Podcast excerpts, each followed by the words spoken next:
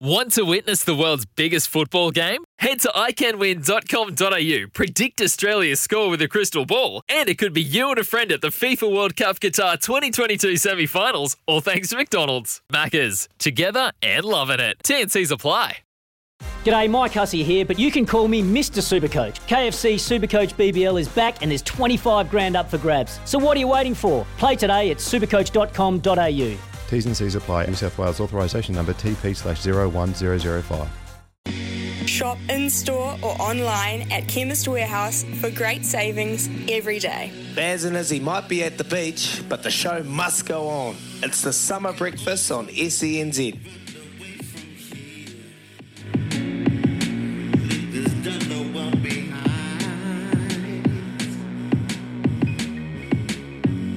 Maybe searching you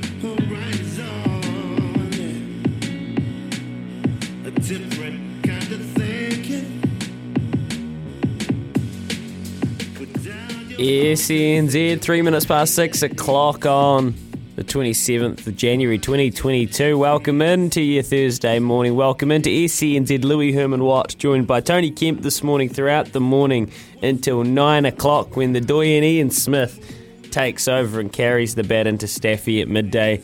A pleasure to have you here in a very busy month of sport, January. Lots going on. Lots of racing, tennis, cricket today with the Super Smash elimination finals down there University of Otago Oval, and plenty more.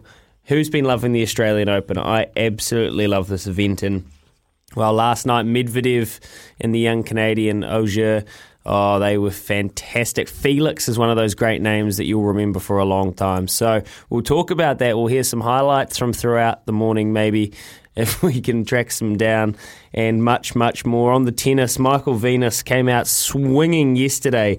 You would have heard him absolutely tee off if you were watching One News last night. We'll play the audio of that. And yes, it's against Kyrgios. Maybe we set the tone yesterday when we said, are they just wounders, Kokkinakis and Kyrgios? Is that exactly what they are? Who are we going to talk to today? Robbie Patterson, Coventina Bay. I think she's ready to win a Group 1 this mare. I think this prep has been very, very carefully plotted out, and she's peaking this weekend for the Thorndon Mile down at Trentham, which she loves. Looking forward to catching up with Robbie Patterson out of the mighty Taranaki. Tommy Pyatt is Nico Porteous's coach. And after Nico Porteous, well, he just did what he told us he'd do. He stomped an unbelievably technical run at the X Games, defended his gold medal. Where is Nico at ahead of the Olympic Games from the man that knows him better professionally than anyone else? We'll talk to Tommy Pyatt. We'll talk some tennis and some rugby league before the morning's out. But um, look, you can't you can't talk too much else when Tony Kemp's around because he just oozes mana and he oozes rugby league. Morning, mate. Ata Monaho, Louis. Good to be here again on a on a Thursday morning. Looking forward to catching up, and, and especially looking forward to talking to Tommy Pyatt about uh, Nico's run and picking up another um, another gold medal. Geez, that was a that was a scoop talking to him before he before he did that, wasn't it? Well, he kind of just he kind of just proved the point before he done it, didn't he? He, he kind of just he left you with the impression that nothing is going to phase him. No, and I, I've obviously when we went um, from last week and followed it and watched it and seen what he did and picked up that gold medal, I thought, you know, I've spoken since uh, to a couple of people about his just his application and his phone call to us in and around his mental aptitude. Um, we all agreed that he doesn't really need a mental um, skills coach. the mental skills coach probably needs him because he can rise to the occasion and continue to pick up all those wonderful medals that he's um, that he's doing in his sport. Very, very good. His um his his ability to kind of have isn't you know lots of athletes and people seek clarity. Something you hear seek clarity when you're out there. When he was speaking to him, the clarity was just it was coming down the phone line. It was just you couldn't be more clear on what he was trying to do and why he was doing it. You know. Yeah, for you, for a young bloke talking to us on the radio, he was oozing maturity. I thought, um, just with his conversation, describing things. You know, even saying, you know, we thought it was a secret the move that he was putting on. um, in his run that night, and he said, "Well, no, I've posted it on Instagram. You can actually have a look at it. You know, it's pretty extremely hard. Yeah, it was just this how he how he handled the questions was really good. So, um, Tommy Pyatt, I think, has only got Nico as his only athlete. Um, I just want to talk really talk to him and say, you know, where's this kid coming from mentally? How hard is it to actually get him up, or is he just naturally like that? You know, is he naturally gifted in that mental skills space? Because he's, you know, he's competing against some very, very good skiers and just continually turning over the right the right results. He's changing the game as he does it as well. Um, I don't know much too much about the actual technical side of skiing and uh, slopestyle and, and obviously the super pipe, but I can tell you that the people that do are blown away by the clean ability and the technical ability that he's. His run, he didn't necessarily send it as high as the other guys and didn't go huge. But what he did, the tricks he laid in a row, the combinations he put together, never been done before in a competition. And the other the other um, New Zealander that did that was Zoi Sadowski-Synnott, the most technical women's snowboard run of all time again. So these Kiwis, whatever's working is working. And there's a message in that, isn't it? You know, like uh, they call that in rugby league, they call that game management. Like just stick to the plan. You, you're eventually going to get there. There's a reason why Cooper Cronk, Jonathan Thurston, and Cameron Smith were so good because they just were such good game managers. You know, mentally they knew what to what to do, how to deliver, and how to get the result. And you know, when you when you just spoke about how they technically got there with you know not the most I guess extravagant run, but technically got all the points to make sure that they got over the line at the end of the day. So Yeah, well, yeah. I mean, it's still it's still they still go so high. It's just they go so high. The other people are going just as high. It's pretty freaky sport to watch. We're in a pretty good place ahead of the Winter Olympics. I kind of said it. I kind of called it a couple of weeks ago. I said this Winter Olympics is going to be one of something that captures the imagination of New Zealand. We're not going to realise until we're in it, and um, it's going to be fanfare because for whatever reason we we absolutely froth the Olympics in this country. We just we cannot get enough of the summer games. I think we've had enough exposure to these athletes now for a full Olympic cycle since they medalled the first time that now we're familiar enough, and this is about to go bang. That's my prediction anyway. We are going to absolutely love it. Kempi, um, what have you been up to, mate? How you been tracking? Oh, rā whakapotai i te rāhoi. I had my graduation last Saturday um, for, I did a full year of te reo immersion, so um, unfortunately I didn't get to see the uh, Karaka Millions um, and the on the bubbles result that didn't go anyone's way. Uh, but yeah, just, you know, did that Saturday, been working, doing bits and pieces during the week, and um, you know, took you along to catch up with Bruce Sharrock on when was that Wednesday, Tuesday, Wednesday, Tuesday, um, just to talk racing and, and get an insight and get to know each other, and um, yeah, and, and before you know it, you're at the back end of the week, and we're here sitting here today. Yeah, we are, mate. What's um? So did you did you grow up speaking te reo? I actually, I, I actually grew up in a te reo fluent um, whānau up in the far north, and then we moved down to Taranaki, and uh, there's a foreign language down there. They're speaking like this, and and we lost as children. We lost our our te reo, so it's taken a while to get back there. Um, I've always sort of understood bits and pieces of it throughout my life, but just really thought that I needed to get back in there and, and get it back. And yeah, so so bit the bullet and went back to went back to school. Did a did a year of full immersion and got my got my base back, which is good, so I can build on. Was it a like was the I don't know was it harder or easier than you expected or did, Oh, it's, it's the I guarantee. Uh, I've said this to a lot of people. It's the hardest thing I've ever done. Honestly, you know, like I can stand up in, fr- in front of hundred people and talk um, Pākehā, but I stand up in front of eight Maori people and I can't talk. You know, it's just really, really difficult because it's it's a it's a passion that over overtakes you, and and learning a language, uh, especially your your your own language, is really moving. So you know, it, it was probably the hardest thing I'd done um, last year, but you know, um, I loved it. I, I learned a lot, uh, not just about the language, but also about Te Ao Māori, and and really look forward to to, to staying in that journey. Yeah that's cool and you do see that the the te reo speaking numbers are back on the rise right Oh, they are, they are, and, and so they should be. You know, I, I, even getting Te Reo back into to mainstream um, schools is is really history about uh, New Zealand too is really important. I think you know we learned a lot about. Uh, uh, Captain Europe- Cook. of course, European history, but I think it's just important to learn about the Maori history in this country, especially in Tamaki Makaurau in Auckland. You know, like, it's really fantastic history um, with Ngāti Whātua and all that sort of stuff.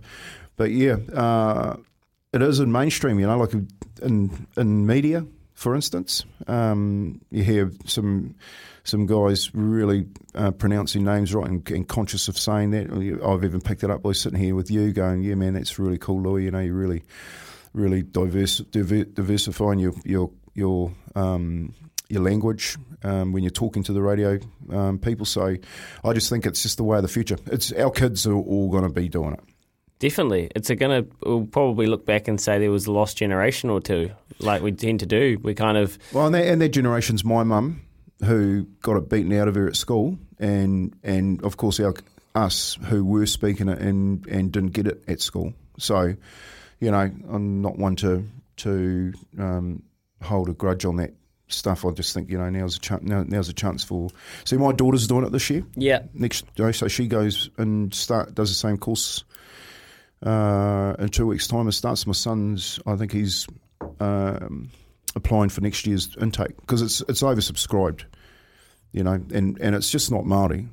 You know, there's there's Pākehā, there's Chinese, there's all sorts of people in there that want to learn the native uh, native tongue, and and good on them for getting in there. Yeah, there really does feel like there's a bit of a, re- a renaissance for, for, well, not that. I mean, it kind of, you know, rightly or wrongly, a lot of it comes through, um, well, I think, you can, pref- you know, I think companies and corporates are pretty hyper aware of that stuff now and trying not to, because they might have pillaged and kind of, you know, made the most of a platform that wasn't necessarily an even playing field for so long, trying to give back corporate responsibility and that sort of thing. So I know lots of businesses that are running those incentives and buy or take out however many slots and try to put it however many employees through a year. So even, so there's people doing it off their own back for themselves, but then there's um, businesses that are doing it for their staff and trying to give back, you know, probably being a bit aware of where they've come from and how the business got a leg up and now thinking actually, well, let's try and give back and we'll not give back, but try and teach and, and make ourselves a bit more um, responsible on that kind of front with the, the language, which is awesome, especially in New Zealand where we are a small community. We've still got time to do it. It's not like it's lost. The battle's not lost which is really cool, and it's good to see that people are becoming more kind of comfortable. Yeah, well, Jenny May Coffin is the, I guess, the Te Wānanga Takiura, which is the the um, the kura that Jenny May went to, which is the one that I've just completed. Um, I'd say the majority of them are, are people that have been put through that course by their employees, uh, employers, so that they can come back into the business and, and teach the business what Te Ao Māori actually looks like, what the what the language actually looks like. So, you know, I really take my hat off to those businesses. And you know, in the in the class, you have got lawyers, police, you know, doctors, um, sports people. You've got students. You've got grandmothers. Um, kids are running around. Yes, a New Zealanders It's a great. everywhere. It's a great um, environment to learn in. And yeah, it's you know, I, like I said, I think it's a, a step in the right direction. But I think our country's taking that step, you know, um, in that direction, and everyone wants to be a part of it. Yeah, and then in sport, I mean, uh, as well, uh, um, today on Māori aside at Samoan, you see Ardie Savea doing his captain's speeches. He, you know, speaking Samoan first and foremost when he gets up there. Oh, TJ Perenara has been doing it for a long time. These guys are really aware of their um their back their background now. Their I guess their story, their where they're from and who they are. And it's good, and it is a new thing. Well, it's not, you know, a new thing for the bulk of people to be doing. Certainly, I remember like the, the rugby players and the rugby league players that I grew up idolising. Can't, I can't remember them doing that. Um, that's good. It's good. It's good that we feel. Well, you know, and just you know, talking about sport in in rugby league, 80, 80 to ninety percent um, outside of Auckland in, in the rural areas, um, our game is is predominantly Maori, and in, Auckland, our game is predominantly Pacifica. You know what I mean? So it only makes sense that you you understand both worlds. And unfortunately, sport in general has taken their time to catch up. But you know, Sport New Zealand has a remit where they actually want to want to um, recognise the the Pacifica and the Maori content within sport, and and are moving in that direction. So that's another exciting space as well, Louis. Yeah, I feel like your I feel like your impact here isn't done, Kempy. It's only just getting started, mate. You'd, this could be the, the decade of the Kemp. The, uh, Are you listening, Izzy? D D of the K. Um, yeah, no, no, hey, look, it's uh, that, that's awesome, man. That's a great thing to do. My partner Shannon just done it. She's I see her up there reading the weather on Newshub, and she's absolutely nailing her Maori pronunciation. She's been a big driving force of me, and, and it's not something I have done, but it's definitely something I'm, I'm well open to. And Do it, mate. And even just even just the, the small bits of te reo I use in, in everyday life, and uh, it's not enough. First person to say that, but even just saying kia ora and just trying to be Well, it is it, it is enough because you're actually actively um, recognising the language and, and and talking it and Yeah. getting getting your, I guess, your thought process around why you're saying it. you And know. I- but always more, and, and that's something I do want to do. But you know, she's been she's been great, and seeing her up there, um, just nailing her pronunciation when she gets up and reads with it, it's, it's very inspiring. And then people like yourself, so it is. It's cool. It's cool to have it back, and it's cool. Well, not back. It sounds so. It sounds so. Oh, shitty to be honest. It's just great, great to have it. Um, yeah, and you're right. it's, ne- it's never been gone. Yeah. you know, it's gone. It's never it's never been you know um, in a better position than it is has been today. You know, if you look at the iwi around the the motu, um, from Ngāpuhi to, to Ngāti Whātua to Tainui down to um, Waipounamu, there's you know I, I, I think the there's a, a billion dollar industry in the in the Maori world in Te Ao Māori, and that's one of the you know again again the economies that are protecting our country, you know because everything that you know, and there's a saying out there that what's good for Maori is good for everybody, yeah, and and if we really sat down with that that sentence, um, I reckon our country will be a hell of a lot better off. Yeah, and we're um, we're approaching approaching Waitangi Day, of course, sixth of February, which we spoke about yesterday. Mitch McClenaghan was married on Waitangi Day. It's the day before my birthday. It's a I think it's a a, a, a holiday that we probably it's still a lot. It's quite a holiday. It's a day that's probably misunderstood by a lot of people, including myself. But it's a day that we can you can take time out of your day to try and even if you just do a simple Google and just try to learn a little bit more, just a little bit of self education and just read read something. Yeah, well, one of these, you know, this this high performance sport New Zealand um, conversation that I'm having at the moment is about DNA. Uh, you know, ko who am I?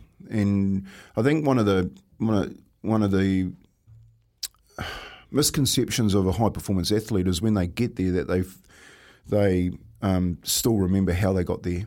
And I think one of the biggest questions that any athlete needs to do, especially a high, high performing athlete, has to know who they are. And that who they are has to take in the content of where they come from and, and the and the whakapapa and the history that goes through that. So, you know, you're dead right. You know, New Zealand is such a unique country. You know, we sing two two terms of the national anthem. We recognise both Pākehā and Māori. Um, you know, everyone's proud to proud to sing it and, and supportive of it. And I think just in that itself, when we when we're watching sport, there's a lot to be said about who we are. Absolutely, Kempy. Hey, um, great conversation. I say yes, coming up as Waitangi Day. Well, uh, Australia Day was yesterday. I think we were all pretty hyper aware of the uh, controversies around that, and that does upset a lot of people. But uh, it's a big day for sport in the country. Yesterday, uh, the Australian Open was in full swing. Felix Auger-Aliassime versus Daniel Medvedev, a five-set thriller at Melbourne Park. We're going to take in some highlights with Brett Phillips and their crew after this because it was a stonking five-setter for the semi-final maker Daniel Medvedev to come out on top. We'll take in that after this. It is Baz and Zeke. No, it's not. It's the SENZ Summer Breakfast. Thanks to the Chemist Warehouse. Great savings every day.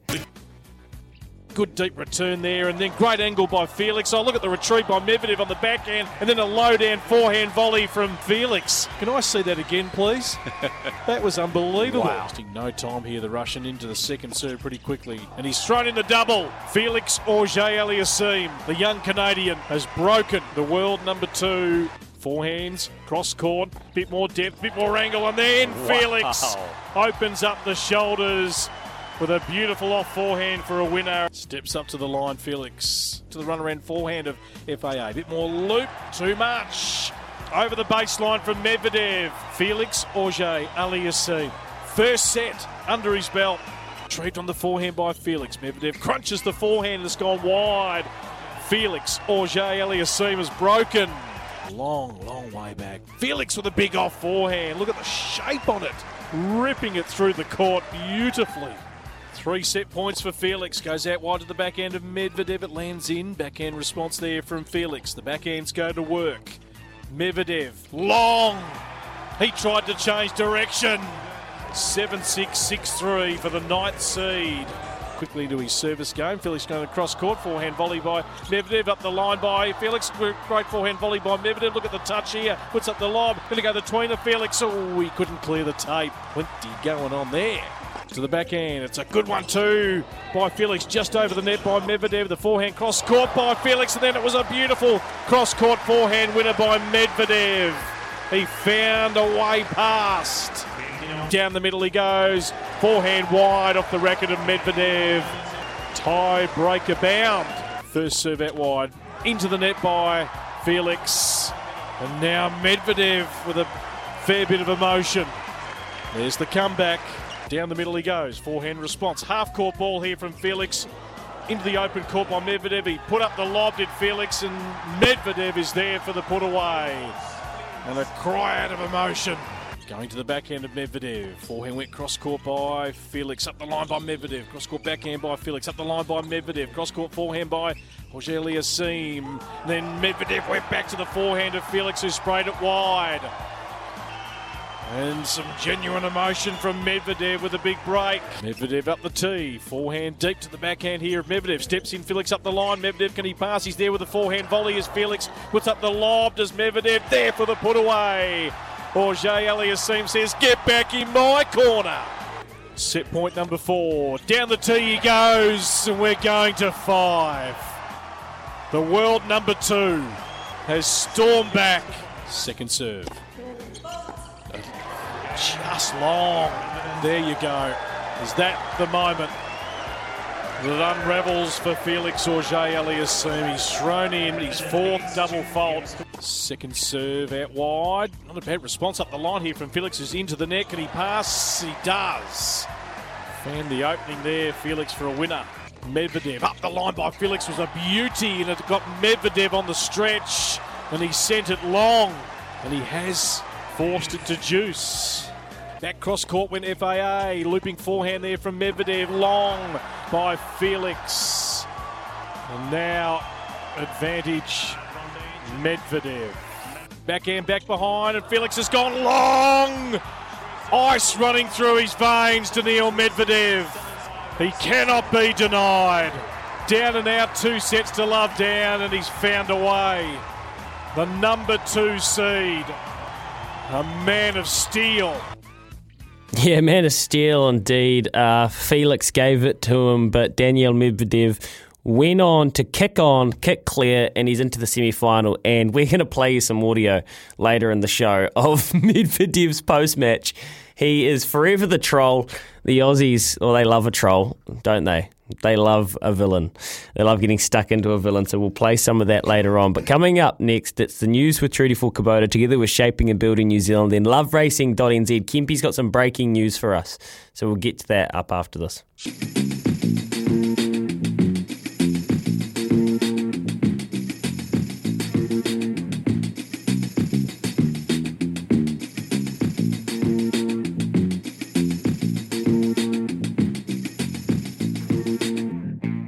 SENZ, it's 27 minutes away from 7 o'clock.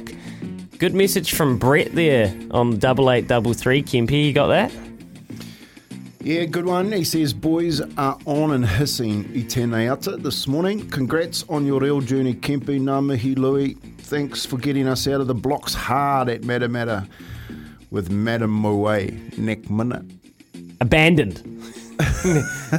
Nick Minute abandoned Brett. Um, yeah, the Matamata track wasn't up to scratch yesterday. Look, I don't have the exact details on whether it was there was a bit of drizzle and it was too firm, or I, I'm not exactly too sure what was in particular wrong with it. But I know the jockeys didn't feel safe, and what we do know is after the the Trentham debacle, the jockeys' voices and the stakeholders' voices are being heard more. It's one of the things Kempy's mate Bruce Sharrock is making sure of that people are being listened to. So, look, we were one for one on the card. And I had a couple of people send me through some multis that were finishing on the second race, and they had both the Te Akau runners there, and they were due for a payday. So a little bit frustrating, um, especially if you're like me and then just got silly and gave it back at Caulfield and uh, Warwick Farm for the rest of the day. I've actually got a winner for you today, and I'll dish this out before we talk about the weekend. If I direct you to Hastings, 3:32 p.m., race four. I've been waiting for this colt to pop up and, and in a race that I think he can win.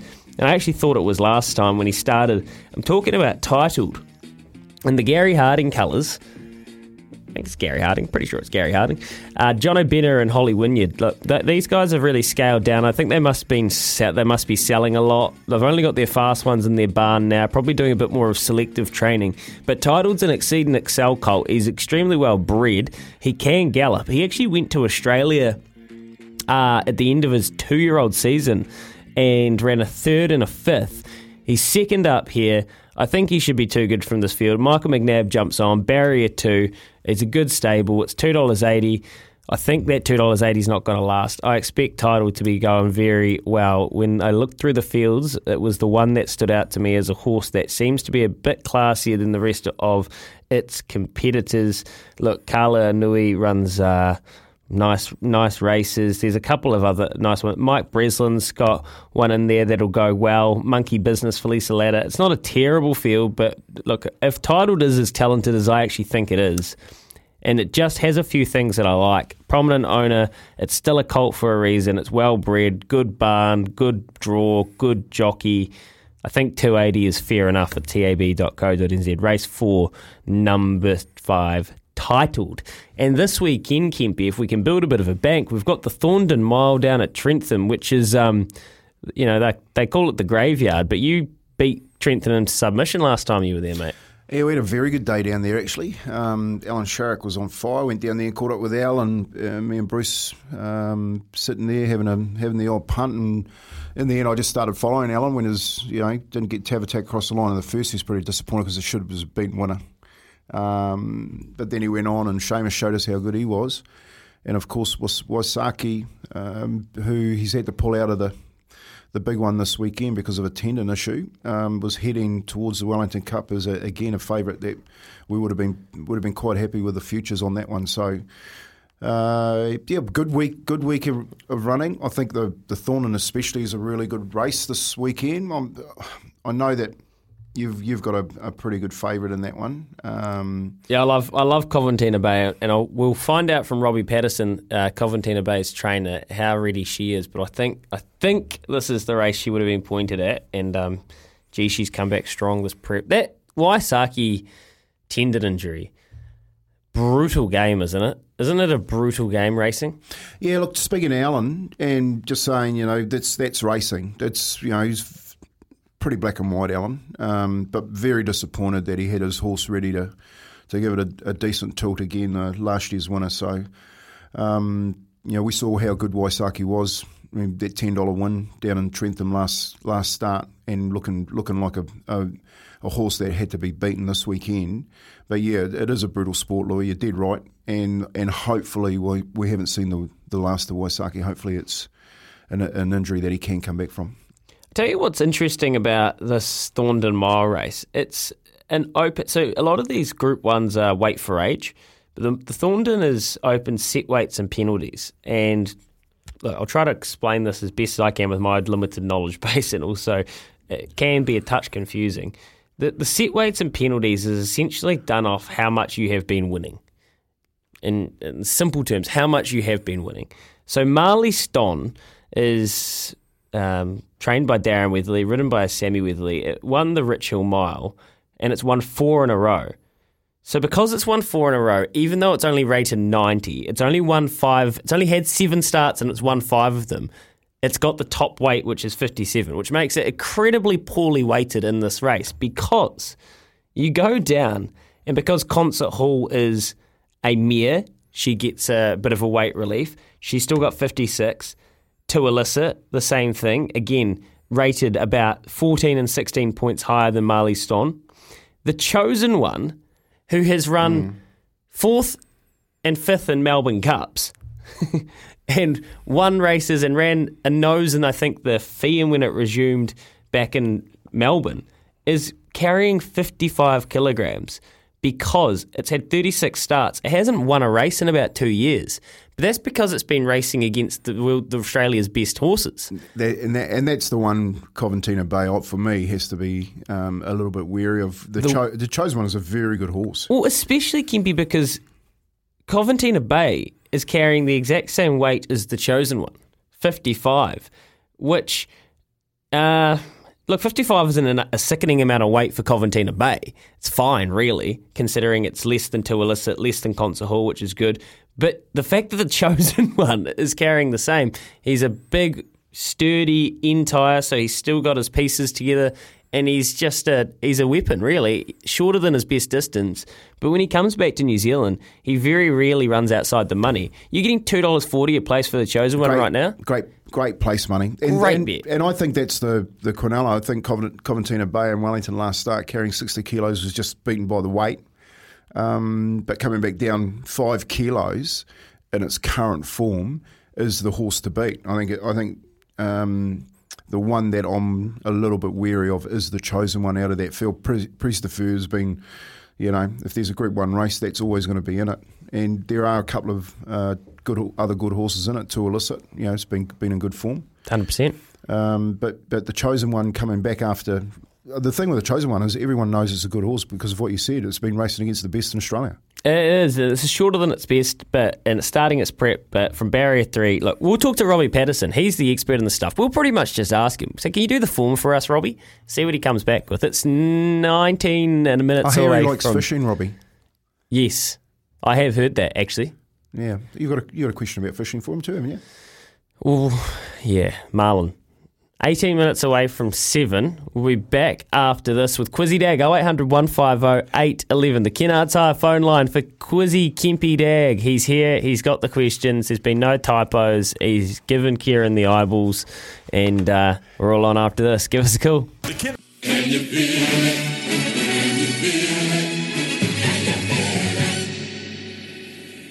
It's Quizzy Dag with Ashley and Martin. Regrow your hair. Search Ashley and Martin today. You know what time it is, it's Quizzy Dag. A quiz that keeps on giving like a skipper bass. Louis, Trudy, Kez, and Joe not wants to brag. But good luck to our quizzies, cause this ain't in the bag. 0800 150 811 now. Give it a go. Yes, it's time for Quizzy Dag. Not happy with your hair loss? Make today your turning point and search Ashley and Martin online today. Kempy has proofread the quiz and he's ready to rock and roll. We're starting with Jason from Papakota. Good morning, Jason. It's not too hard today, mate. Okay, this one. So you could do, and, I was, and if you follow Louis, who's on fire at the moment, put it on title, you could turn it into 150 bucks today. So let's go to Already put that bet on. question. Oh, good Oh, boy, hi. good boy. Question one. Who did Michael Venus call an absolute knob yesterday? Oh, carry. Oh, I was just going to say it's not Joe. Um, the Tarawera Ultra Marathon was called off yesterday for the first summer in how many years? Unlucky for some. Uh, 13. Ooh, that was very good. very good. I had to double check that. You were so fast. Kieran, did you share the doc with Jason? Tom Coventry is the Fords coach for which Super Rugby franchise? Lose. Oh, watch out. On fire. Watch On out. fire. We've got a we've got a wall to wall, coast to coast on our hands here. Black Ferns lock Jackie Pat, uh, Patia Ferretti will play for which team in the Super Rugby Aupiki competition this year? Uh, let's go chase. Oh, going so well, mate. Going so well. We're going to Richie here in Upper Hut. Richie. Morning, Kempy. Morning, mate. Black Ferns lock. Uh, Jackie Patea-Fereti will play for which team in the Super Rugby Aupiki competition? Oh, she's a Wellington girl, so it better be the Hurricane. Good man. I was going to say Bang that. Bang, bang. And here's the money question: Which two times NBA MVP Stephen Curry? Uh, what is? Sorry, not which. What is? Two times NBA MVP Stephen Curry's real first name? Not easy. but he's a good Oh. cricketer. He's a good cricketer. And a good league player. Come on, Steph He's a Curry. good league player. Come on. I will go Israel. I like where your head's at, Richie. Uh, okay, we're going to Jade. Jade. How you going, Jade? Hey, Hey. good, mate. Hey, mate, very good. What What is two times NBA MVP Steve Curry's real first name? Stephen? Stephen, no, no, no, okay. Let me let me clarify here. This is this is not Kempy's fault. It's not. It's not the lads out the back fault. It's, St- St- it's not Stephen Kempy. It's Stephen Curry. So we'll say Steph Curry, but his real name is not Steph. He's actually got another first Joe- name. Joe's Joe the rat is pissing himself out there. yeah, he's got another had name one- other than Stephen he had Jade. one job, you know, he's setting people up. He's been setting them up all week, Joey. What's going on? Look, it's no one's fault, man. It's no one's fault. Might be Kieran's though. Oh, sorry. Okay, we're going to. Wardell. Now Stephen Curry. oh, with enough time to Google up a storm. Thank you, Joey. Well done, mate. Oh. The Higgs, hey Jade, well done, mate. You just you navigated the internal politics here as Joe said he wasn't going to throw someone under the bus, then just could not help himself. And um, you, you've done well. What are you going to spend it on, mate? Fifty dollars TAB bonus bet. What do you want? Of some sort. I'm not too sure, but we'll, we'll have the Spurs, mate. Yeah, go have a look at the fields. TAB.co.nz. Thanks, Jade. Good to have you on the show, mate. As always, um, Kempy, well done. Navigated that. Gee, I don't, still don't really know how. It was Jason, right? Tarawera Ultra Marathon was called off yesterday for the first summer in how many years without flinching? 13. How would you know that? Might have something to do with unlucky for some. Oh, Oh, you didn't play Housey with your mum, did you?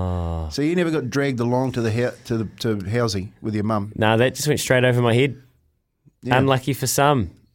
He got it straight away. See, that's a that's a thinking man's clue, Mm. rather than saying it's not thirteen. It rhymes with thirteen. All right. After this, this is the this is it. Look oh, at Kempy, Joey, Joey can't get the smile off his face, mate. because He got- he's he got happy to me. be here. He got me. He's happy to be here. So yesterday, instead of Trudy's world, we experimented with Joey's world, and it was just so good. Oh, But imagine. today, it's like American Idol here. It's Kieran's world. Kez's world up after this. What's he got? It's time for Kiz's World! Just like Oh, that microphone. it doesn't work. It doesn't work. I'm That microphone cable. doesn't work. Oh, here we go. Does this one work? That- that one works. There we go. All right. Feeling the pressure now. I already got the wrong mic out of the way. Um, yeah, so I've been pretty much set up here. So I'm gonna I'm gonna satisfy Louis and Joe and everyone here who's been bullying me all week, asking me to do a Tony Kemp impression. Do it. Do uh, it. After I've been scarred from my Baz Nizzy ones of the past. All right. This is all I'll give you. I mean, if if AJ Patel wants to get into the mix, he just has to take eleven wickets next next time. That's it. That's all you'll get. That's all you'll get. That's all you get. There we go. AJ right. Patel. Yeah, that's, that's what I remember. I remember AJ Patel. If AJ Patel. All right. Anyway, let's let's actually get on to something here. All right. It's Jose Mourinho's birthday, and for those of you who don't know, Jose Mourinho is my favourite football manager of all time. Right? He's legendary, but he's known for being a bit arrogant and cocky within himself. So, Louis, do you want to play off? This is his first ever press conference in Chelsea. I thought we'd just take a look back at it. I have to I have to say this. We have top players, and um, I'm sorry I'm a bit arrogant. We have a top manager. Again, don't please don't call me arrogant because what I, I'm saying is true.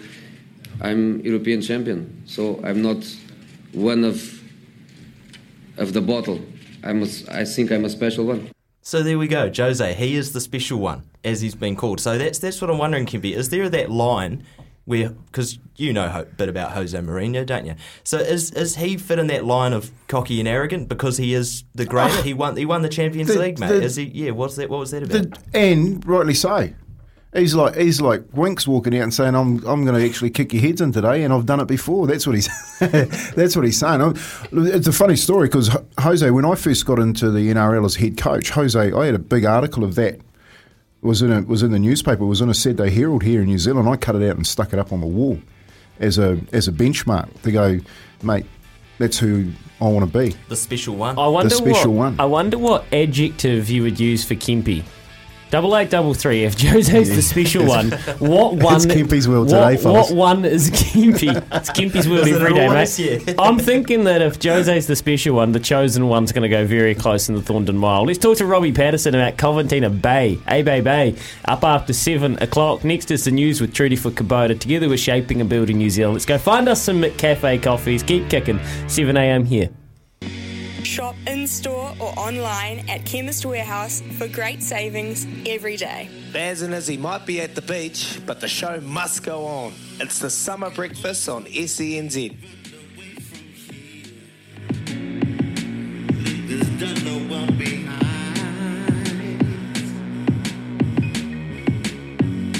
Maybe searching you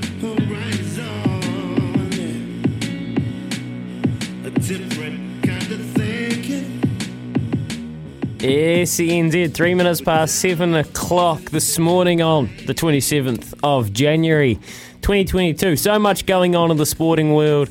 We're going to get stuck into Michael Venus, who got stuck into Nick Kyrgios, called him a knob yesterday on the news. We'll talk about that. It was a conversation we were having yesterday. Mitch McClenaghan used the word wounders for Kokkinakis and Kyrgios. A lot of people disagreed with us. Michael Venus certainly didn't.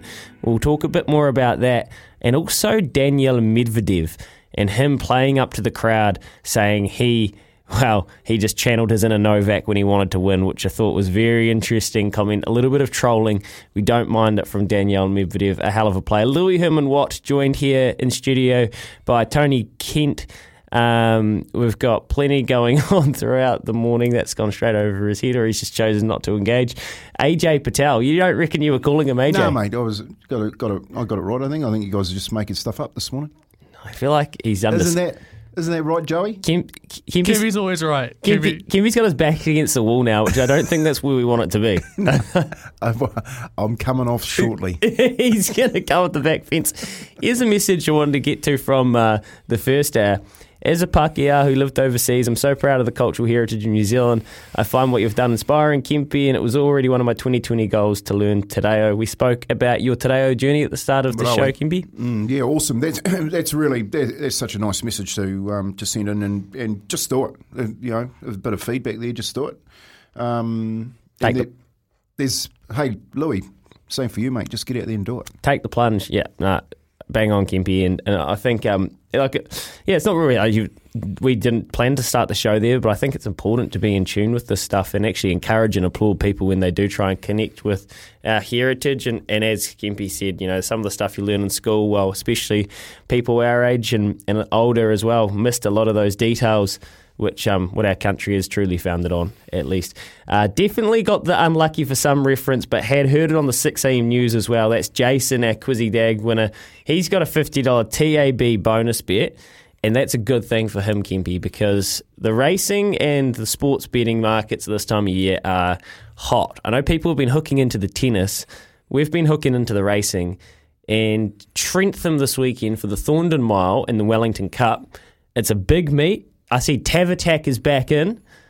Hopefully Hazel sh- can chauffeur that one to the line, just one place ahead of the second. Oh, you've got to jump on that, don't you? You, you can't, it- if you backed put- it last start, You've you, got to jump on you it. have to back it again. Yeah, it's like you know if it gets out and puts her puts them in the race um, where she's meant to be. No, not bringing them down that long straight from the back. I think I think it's a definite chance.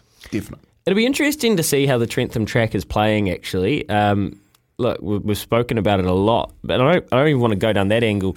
Um, but two weeks ago, when we were there at Trentham, and they were flying down the outside for the Telegraph, it was interesting punting. So it definitely is a track you have to watch how the first few races play, and if they go, the pattern is against what you've already bet. Cover your bets. Don't be too proud because you can't beat the way the track is playing every once in a while. The Thorndon Mile, I think there's a mare in here. Well, there's a lot of great mares, but there's a mare in here who I'll be backing if this conversation goes the right way. He's Robbie Patterson. He's from, well, oh, he's Ta- Taranaki hardcore, isn't he, Kempy? And he's on the line now, probably down there at the track. Morning, Robbie. Yeah, good morning, Nate. How you going? Yeah, we're good, mate. How are you going? How's the beautiful Naki? Oh, yeah, it's a lovely morning. Oh, it's a bit of a cool breeze this morning, but it, uh, it's been hot lately, so uh, it's quite refreshing this morning. But nah, lovely in the Naki. Are you up the gap, Robbie? Are you? Alan giving you giving you a bit of a tune up already this morning, is he? No, well, I, I'm one of the workers. You see, Alan. He uh, he's the gap man. Uh, I've been over and he's, he's he's given me a bit of a dig though. He said he's been talking to you. The delegator, mate. The delegator. That's the one. How's he? How's how's the mood? How's the mood with uh, Mr. Sharrock? Uh, Robbie, obviously Waisake's had to come out, which is a real shame. And I guess look, you, you guys are all pretty tight knit in the Naki. It's a shame to see one of your poster horses have to come out of the feature. Oh, mate, yesterday uh, at the Gap and, and uh, Waisake had come out and then they noticed it as it's 10 and it bowed. Oh, it was gutting. It was gutting for everybody. Um, like he looked obviously the the pick of the crop in that lot. And uh, yeah, for Taranaki and Ellen and whatnot, yeah, they put a lot of work in. A lot of work goes into these horses, and yeah, it was devastating, really. Yeah, no, that's good. Oh, racing's a community like that, as you know, Robbie. So it's it's gutting for us all. You just want the good horses into the nice races, and this Thorndon Milefield, mate, it's a Group One, but it's a Super Group One. Did you at the start of the season? I don't, I don't know. Tell us, did you did you have this circled for Coventina Bay, or is it just how it's worked out? And then, secondly, did you expect the field to be so strong? No, well, last year uh, Melody Belle won and uh, Cinerama second Deerfield, and it dropped right away. There was only probably about eight in it, and I I keep looking back to that race thinking if we're going to win a Group One and it's going to be of that quality, uh, this was our big chance. And a month ago it was still looking like that, but uh, yeah, geez, this last few weeks she's really thickened up with uh, Two Illicit, Concert All, the Chosen One all coming into the fray. Uh, yeah, she's she's definitely a, a proper Group One, but that's good. That's what we want. We don't want weak Group Ones. We don't want horses winning them and saying, oh, yeah, it wasn't really a Group 1. So, uh, no, to have a top quality field, it's going to be a great race, good horses, it'll be a lot of fun. Yeah, that's a look, that's a really good point, Robbie, and you're a racing fan as well. I know that about you. But look, there there's arguments to be made that these horses that come in here, especially the mares that are coming back in distance, chosen one's just starting his prep. Uh, Marley Ston has just been. I mean, the weight will be pretty tough for, for him to win. So, although the, the, the name recognition and and the I guess the classes in this race, there are arguments be made that you could kind of put marks against each of these top ones. Is that the way you're looking at it? Well, I'm hoping. Uh, I talked to Robert Wellwood uh, the last meeting down there, and um, and they had nominated to illicit concert and they sort of thought, well, this would be a great lead-in for them. They're dropping back into the Herbie Dyke, you know, and dropping back in distance, just a good run, and you can run for a Group One money, you know. So you know, like I got I got the picture there that they're sort of coming. Hey, they'll be there trying to win, but they'll improve from the run and go into the Herbie Dyke. And hey, the chosen one's a very good horse. He's won 2.2 million. Um, he's placed. He may have even won at a mile fresh up in Aussie. Uh, and he's at 55 kilos. Like he's probably the horse thrown in at the weight. So, um, but you know we've got a we've got a couple of runs under about. We're peaking. I hope. I hope she's peaking on the day. Uh, and as long as the track plays uh, properly, when like it's played played that you've got to have to be off the rail. Um, hopefully the, they've adjusted that, tweaked that during the week, and uh, and the rail runs true. And if it does, and she can get three back on the rail, she'll be pretty potent at the finish, I'd imagine. You got Grillsy on it, um, mate, and and just what's your plan? What, what's I know you I know you tend to take your horses down on the day. What's your plan to, to get Coventina Bay and give it the best chance on the day? Yeah, we I always travel on the day. She's such a great traveller, and um, and she takes nothing out of herself in the in the in the box on the way down. So that's not a problem. But uh, yeah, with Grillsy on Grillsy, uh, uh, Craig Grylls pays the bills. That's our saying. Love it. He's he, he's the man to have on. He's such a cool dude to have on your horses too. There's no stress, and um, and uh, he just he just plays the game. And uh, we're real, I I'm thrilled to have him on. And uh, hey, if he can just pop out of the gate and sit three back, uh, I hope it's an easy watch from the top of the straight. But no Group Ones are easy, so I'm I'm not getting cocky or anything. But my horse is super well. She she just worked now, and I've just hosed her, and she's just having a pick of grass, and she's all dappled up and looks magnificent. Oh, that's this. See, this is what I wanted to hear, Robbie. When I said I, I think I had one to back, I just wanted to hear the trainer because you can tell with trainers, you know, you're I mean you're all salesmen, but at the same time you, you're pretty you're a pretty honest bunch for the most part. Hey, mate, we have heard that you you don't mind your fishing um, out there in the Naki, which obviously there's good fishing around. Is there anything you want to tell us about any kind of protocols you have when you're out there? Um, well, Kempy was talking about Alan Sharrock before. Uh, he normally brings the bread rolls, and I bring the box of booze. So uh, that's the first protocols we have. And uh, and then try and catch fish. But uh, no, yeah, we we've got a great coastline here. We can't get out every day, being horse trainers, and the wind gets up in the afternoon. But uh, oh, we love it. Yeah, Al and I try and get out as much as we can in the summer. It's been a bit uh, slow lately because uh, we've been bloody busy. But uh, nah, she's she's a great the old Naki. You can just about do anything. And you, you know, you know, is Al trying to reach for the for the stubbies pretty early on, and, and you you got to make sure you you hook one first. Yeah, well, that's the yeah, that's the rules we have. Uh, you've got to catch a fish if you're going to have a beer, but uh, we've broken those rules on many occasions. it can get a bit slow during the day, the old fishing. he's, he's known he's known to break a few, Alan.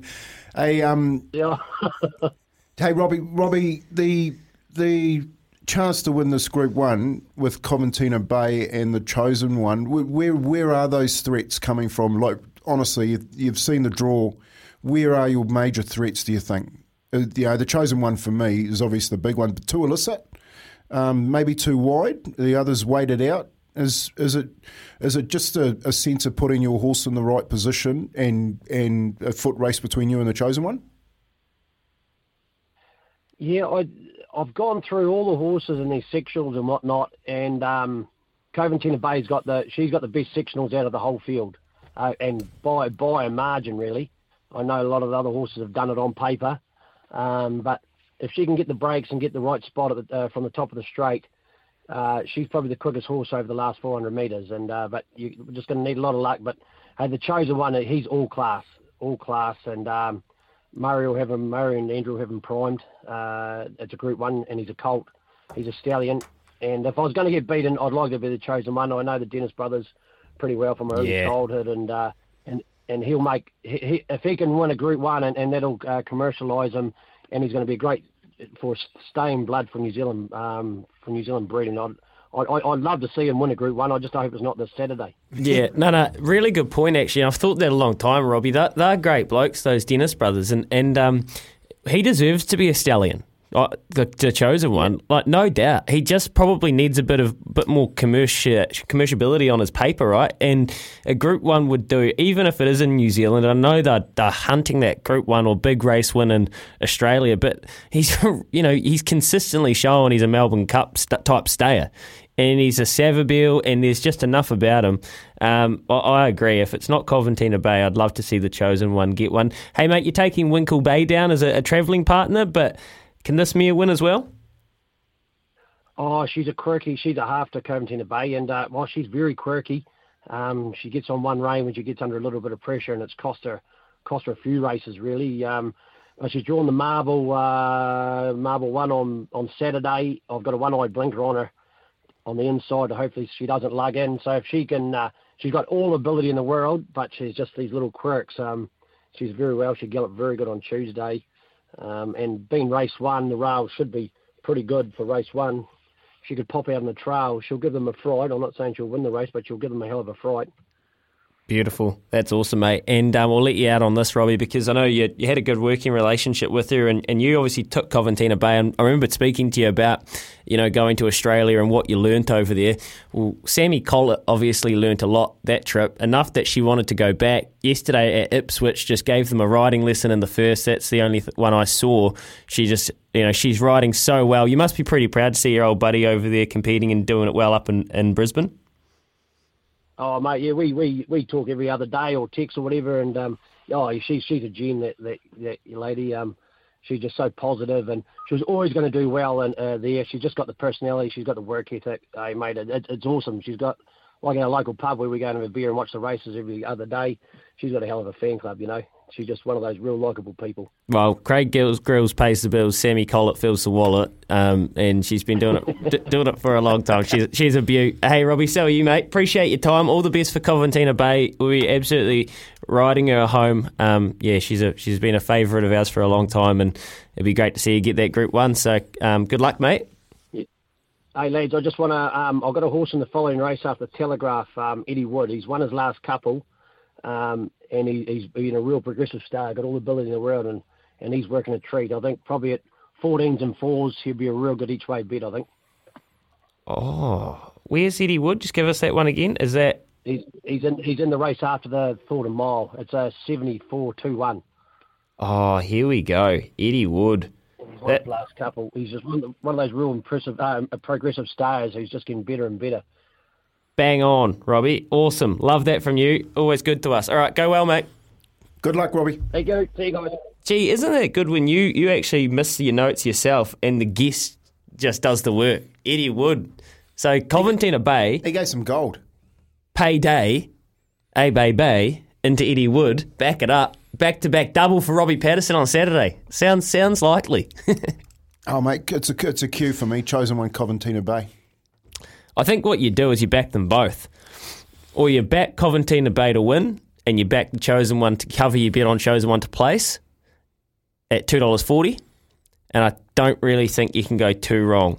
It's 380 to win Coventina Bay, 650, 240 at the moment. I think they're both fair prices. And it's not a knock on to Illicit and Concert Hall. Um, they're fabulous mares, and Concert Hall was so good at Ellerslie. But the thing is, she's coming back from, I think that was 2100, uh, the Sky City of Auckland Cup. And she's jumping back to the mile. And the reason she will be jumping back to the mile, and of course she can win because she's so impressive. She's just done it time and time again. But they're going to get back up for that Herbie Dyke distance.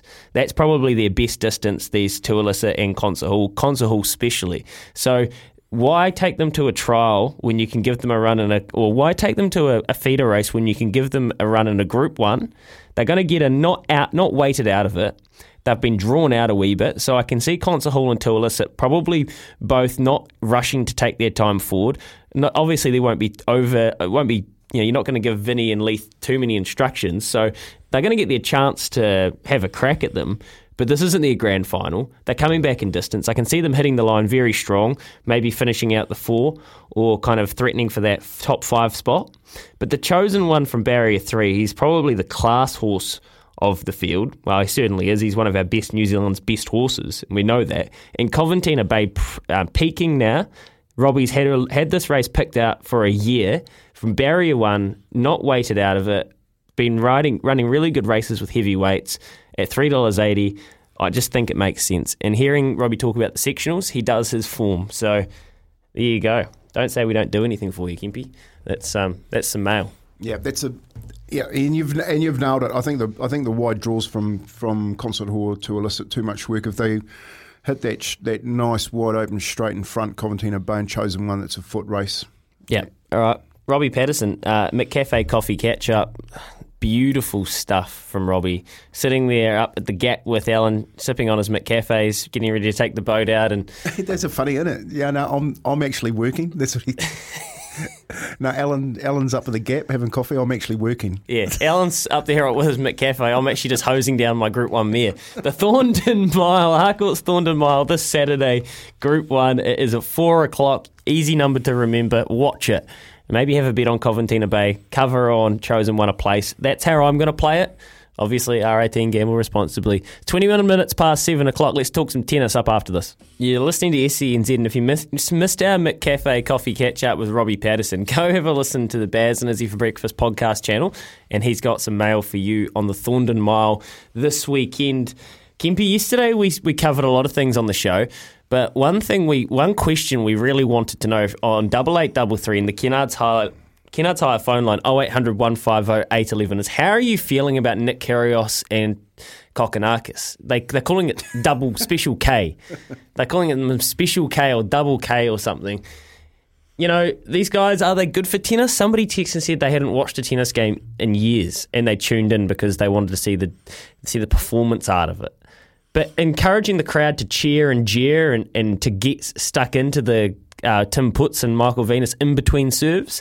The Kia Arena is already a you know, pretty feral place with atmosphere and sledging and that sort of thing. So, do you need the guys on the other end of the fence encouraging it? Well, Michael Venus was there, and this is what he had to say. And I want your reaction to this, Skimpy.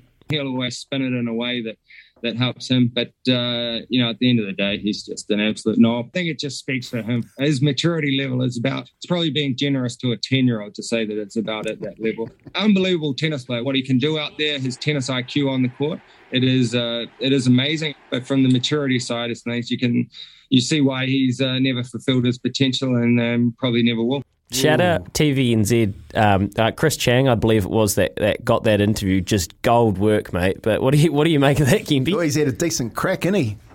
he's had a decent crack at him, just give, giving it to him right at the end about his maturity and and um, he's rattled. He rattled him. Kyrgios rattled Venus. Hundred percent. So I guess the question for me, Kempy, is is this wise of Michael Venus? Because I kind of agree everything he says. Although I do think Kyrgios is actually a pretty good guy deep down. He's done enough for me over the last few years that I think he's an all right guy. He clearly is immature. He clearly won't reach his potential. And I don't endorse what he was doing to Tim Putz and Michael Venus. But coming out and having a shot, it's only going to end in one way for Michael Venus. People are just going to think he's a crybaby, right? Well, yeah, yeah. I'm, I have to agree. He should have kept it under his hat. That that comment, um, and didn't need to make it public and used it as. You know, what what he's done is he's played his cards. You know what I mean? He's he's basically gone out there and said, you know, he's a knob. He's he got the mature. He acts like a ten year old, and he's got no. He's not very mature. He's basically told everyone what they already know. He's and, and he's got he's definitely got under his skin. So, um, mate, do you think they said that about Muhammad Ali with everything that he used to say to the boxers and, and the way that he spoke? You know, is, can, can you can do you get my point? There's a difference in the way that you say it. I do get your point. I don't know if it's the world's best uh, analogy because Muhammad Ali was like gifted to the point and he was putting out results. Even when he was Cassius Clay, you know. But that's my point. But Nick Kyrgios needs to actually. What Michael Venus is, you, yeah, your point is what Michael Venus is saying is true, and I agree. And I don't necessarily know if he it makes him sound like a crybaby, but what it does is it makes him sound like a sore loser. Because yeah, it wasn't fair. I agree. That stadium needed to be completely under. Uh, they needed to get the crowd back in the box fast, and they couldn't because Nick Kyrgios was carrying on and Kokkinakis was winding them up. So I agree. But the point is, you lost. And are you really angry because of his immaturity? Angry because you lost to two singles players at your own game? Yeah, and and they use the crowd to rattle you and take you off your game, which is a tactic that they probably talked about in the changer room. And once they got a bit of a buy back, buy-in from the crowds, they knew that it was upsetting the two blokes who were better than them. This storyline has ebbs and flows. Here I was saying that Kyrgios was a great guy at the start of the week. Then I thought he was an absolute tool. Mitch used the word um, wounder, and we're going to find out from Smithy whether Kokkinakis and Kyrgios are wounders. And I did love when Michael Venus came out and said this because I just I think we want athletes to speak their mind. Don't be afraid of a feud if that's what you truly believe. But the more I think about it and the more I listen to it, I go, actually, was that the best thing to do? Because it was kind of like satisfying in the moment. But it wasn't those ones where you got caught, someone asked you for an interview, and you might want to rein it back now you've seen it go everywhere. It's blowing up. Wide Worlders of Sport in Sydney, SENZ, SEN in Australia. Everyone's covering it. Would he want to put those words back in the box? Oh, yeah, not the same, but Brendan Smith would want to go back and take his last interview and put it back in the box, wouldn't he? You know what I mean? I think you're, you're dead right. After reviewing those comments, after, directly after a game, I think, you know. Salty. Yeah, this is this is more of a you know, an article that he does later on and say, you know, I really found that this Yes. Was a bit of a knob, you know, like It not- grated me. I hung on to it for a while and I wanted Yeah, to let it blow over. to, and add to the story and say, you know, I really let it get under my skin, no, and I shouldn't have, but you know, because because the the analyst would say, well, it was a tactic, you know, it was a tactic, it worked. I don't have an issue with Michael Venus doing it. He can do what he wants. Good on him for having a whack, and he obviously means what he says. But I just wonder if he might come to realise that having a crack that soon after just made him sound slightly salty. Or do you think I'm absolutely off it? Do you think that he's totally well within his right? Because, yeah, yes, I am the same guy that was saying what Kyrgios and Kokkinakis were up to was toolish. So now am I a hypocrite? Double eight double three oh eight hundred one five oh eight eleven. Give me a call. I want someone to argue this with me, or not even argue it. Just tell me why. Tell me why you think this was fine from Michael Venus, or it was good, or if you agree, and maybe it just was a, maybe it just has played a little bit poorly in hindsight. Let me know. It's 28 minutes away from 8 o'clock. Here comes the news with Kubota. Together we are shaping and building New Zealand.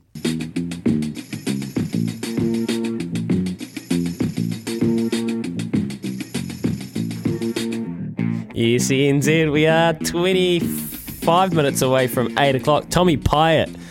Tony Kemp's favourite sports coach, coming up shortly. He's Nico Porteous' coach. We'll talk to him about Nico, his X Games success, and where he sees Nico taking his game and what sort of heights he can crack. Before then, we've been talking about Michael Venus and Nick Kyrgios.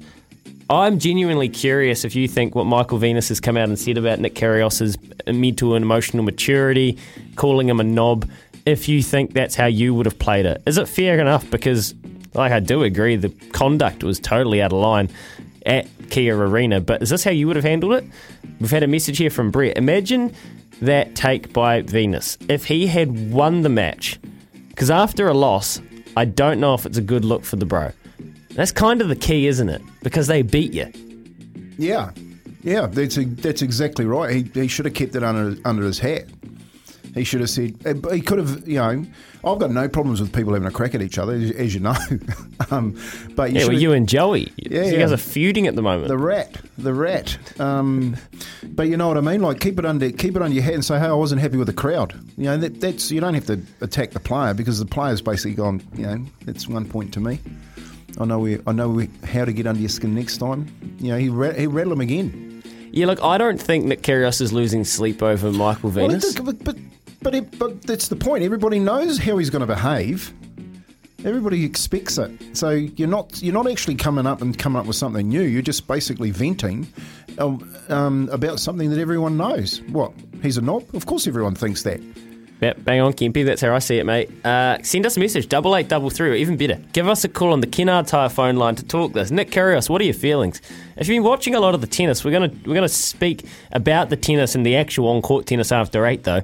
Any questions? Any questions about the tennis, and we'll get it to our guest after eight o'clock. Tommy Pyatt is not far away. We're going to talk some rugby league later in the eight o'clock hour as well. Rugby league. yeah, the greatest game of all. Uh, you know it. You know your- it, eh, Louis? You know it. It's the greatest game of all. It is. That's what they tell There me. is no other game, mate. Or in the- he- in there- heaven, what- wow. anywhere. Mm, there is the great game. What's that? Well, there's the greatest game of all, and then there's the great game. Which is what? Horse racing. Yeah, thank God you didn't say the other word, mate.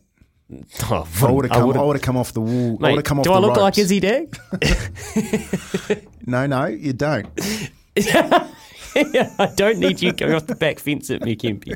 All right, it's your last chance to get involved in the Cancer Society's Longest Day Golf Challenge. Register at longestday.org.nz. Rather be playing golf right now, of course you would. Grab your mates and register at longestday.org.nz. Okay, that finishes on the 31st of January, so get involved now. Tommy Pyatt, Tony Kemp's favourite sports coach, up after this. SC and Z it is 17 and a half minutes away from 8 o'clock this morning, and it is a pleasure to welcome into the show a man who's got his fingerprints all over some of our most high performing Kiwis out there on the world stage. Tommy Pyatt, he's Nico Porteous' coach, and I'm sure he's absolutely loving his time on the road with uh, young Nico at the moment because he's a he's a ripping dude. Couple of good Kiwis. Welcome, Tommy. How you doing, man? Hey, very good. Thank you. Calling in from Switzerland. Yeah, Switzerland. What's the weather and track conditions like, mate? Great over here. Sunny. We got in yesterday from the USA and we're enjoying our time.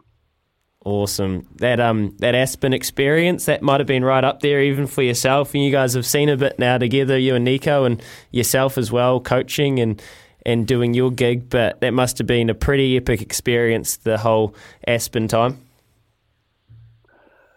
Yeah, X Games was a huge highlight. Um, I mean, it was a very hard fought win that one, and to get his second um, X Games gold in a row was um, a huge one for the memory banks.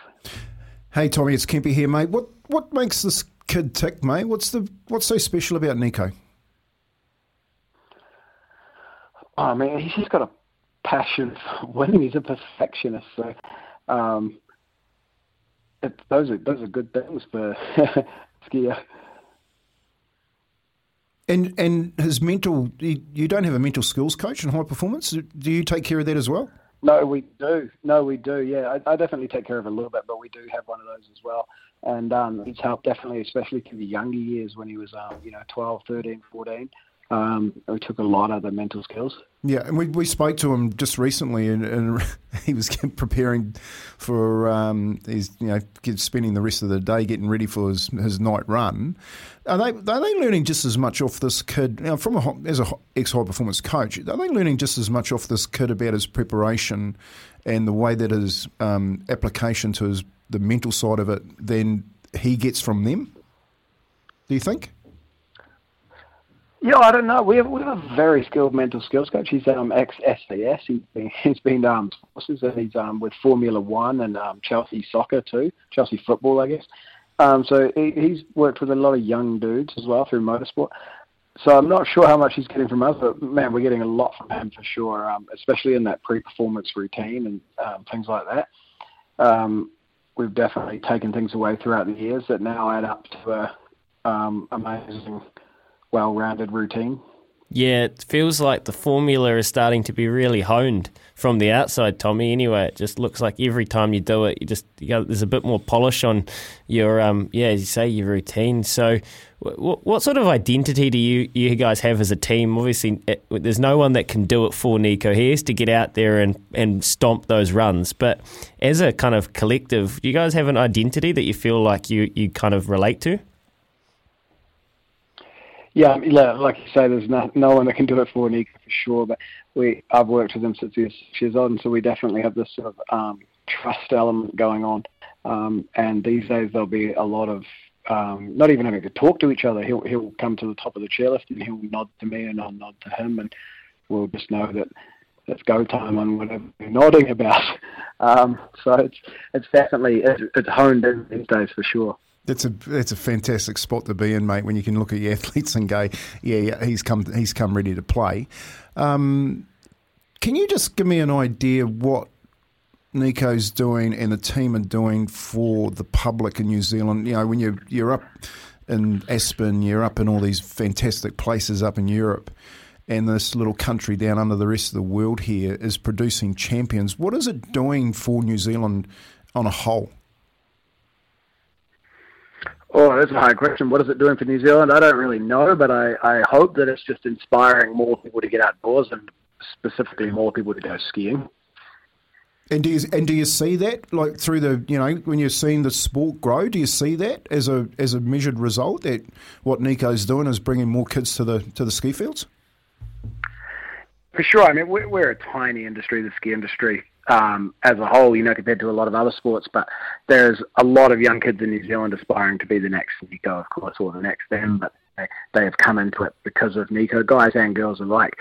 Um, and you hear them say that in their in their own way on the hill all the time. We have the um, national development team out here right now, actually, and they're a bunch of 13 to 16 year olds, and um, they're all super excited to hang with Nico and his brother Miguel too. Yeah, that's cool, eh? That's that's the sort of stuff that I'm sure really you get a thrill out of as well, Tommy. I mean, you, you, as you say, you, you worked with him as he was a kid that age, right? So like to see to see that from the next gen, that's um that's epic. Hey, just talk to me about where you guys are at heading into uh, Beijing. So the Winter Olympics around the corner. I asked I asked probably quite a stupid question to Nico when we had him on last week. I said, "Does this feel like you, you've really been peaking, waiting for this best of year 2022?" And he said, "Oh, to be honest, man, I just try win every week." So he kind of laughed it off like it's not. It's just another real day, but when do you really start to lock in for the winter games? Uh, you know, the X Games are done and dusted now. When does that real kind of focus start to come? Yeah, they're, they're gonna they're gonna blow it off, um, and I think they need to for the for the, to keep it um, dumbed down in their their mental. But it, it, it's the biggest thing. We talk about all of the four years. What is the Olympic run that we're building to? What are the tricks that we're doing? Um, all the funding, all the support stuff, they're all around this one event. So there's no hiding from the fact that we're building to this. And um, we've been building to it the whole time. We're now in a two week holding camp, as you could call it, uh, in Laax Switzerland, where we're just we're training a little bit, but we're mostly just trying not to get injured and stay happy and healthy.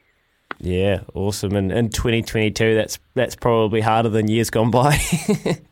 And a bit, a bit about yourself, Tommy. What are you What are you bringing to the table for Nico that's different than any other other coach out there, and get, and helping him win these gold medals? It is, well, that's a hard question to talk about stuff, but we, um, like I say, we've been together since he's six years old, so the the trust factor is just huge, and um, the work's been done. You know, we've we've done the work. Nico's ready.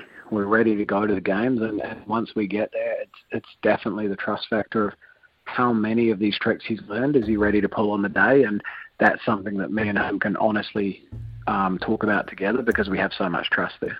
Awesome, Tommy. That's great, man. I look totally appreciate you dialing in from Switzerland and in this holding camp, as you say. Uh, like the hype is gonna. Uh, I've been saying it for a while, mate, and, and it was a tough question. You know, what, what is it doing for New Zealand? But take it from us back here. I, I, there's never been this um, kind of, I guess, hype around snow sports in this mainstream, and, and what these those Zoi and Nico in particular did, um, and you can't forget Jossi and, and the guys that were doing it first, guys and girls doing it first. But what they did four years ago um, at the Winter Olympics. There's been four years of build up to this, and then the kind of Mammoth Mountain effort, the the run at the X Games, the golds there. There's this real kind of energy around snow sports in New Zealand that I can't remember ever feeling, and I think we're all just rooting for you guys. So good luck, stay happy, stay healthy, and then we'll catch up. I'm sure as the Winter Olympics beckon. Awesome. Yeah, I love how you guys know about any event other than the Olympics, so it's great to hear. yeah, that's it, man. Cheers, Tommy. Take care, mate. See ya. There you go. And that's true because it's what I said earlier. We are obsessed about the Olympics. We are obsessed. But the reality is, Nico and Tommy, they've got so much more than that. They've got the X Games, they've got the World Cup events. And now we are aware of the athlete and their end goal, which is the Olympics. And it was so fascinating to hear Tommy say, well, they have to, he had to blow it off because mm. to stay fresh and to stay in the moment, you can't think about peaking. But the reality is they know it. They talk about it. Mm. But that's not all they do. And I think that that's cool that we're um, we're getting to that point, Kempy. Yeah, it's a it's a cycle. Eh? You see that with with every cycle um, as they run through the World Cups, through the rugby, through the Olympics. Um, teams that that are going average but this the the main goal is getting the gold at the Olympics. You know what I mean? So I think I think it's wonderful. I've, you know what I was trying to get at of Tommy is that this this new. Um, viewer of sport, the young kid, like back in my day, we just watched rugby. But now kids with the internet and and and you know basically a TV screen in their hand all day are tuning in to watch young Nico and, and Zoi and them all on these fantastic runs with Red Bull and, and so forth and dialing into New Zealand sport. You know, and it, it, was great to hear that they've got a junior team up there at the moment doing a development camp. See, no one knows that. No one knows that. 2022, we can't even play a Trans Tasman rugby competition.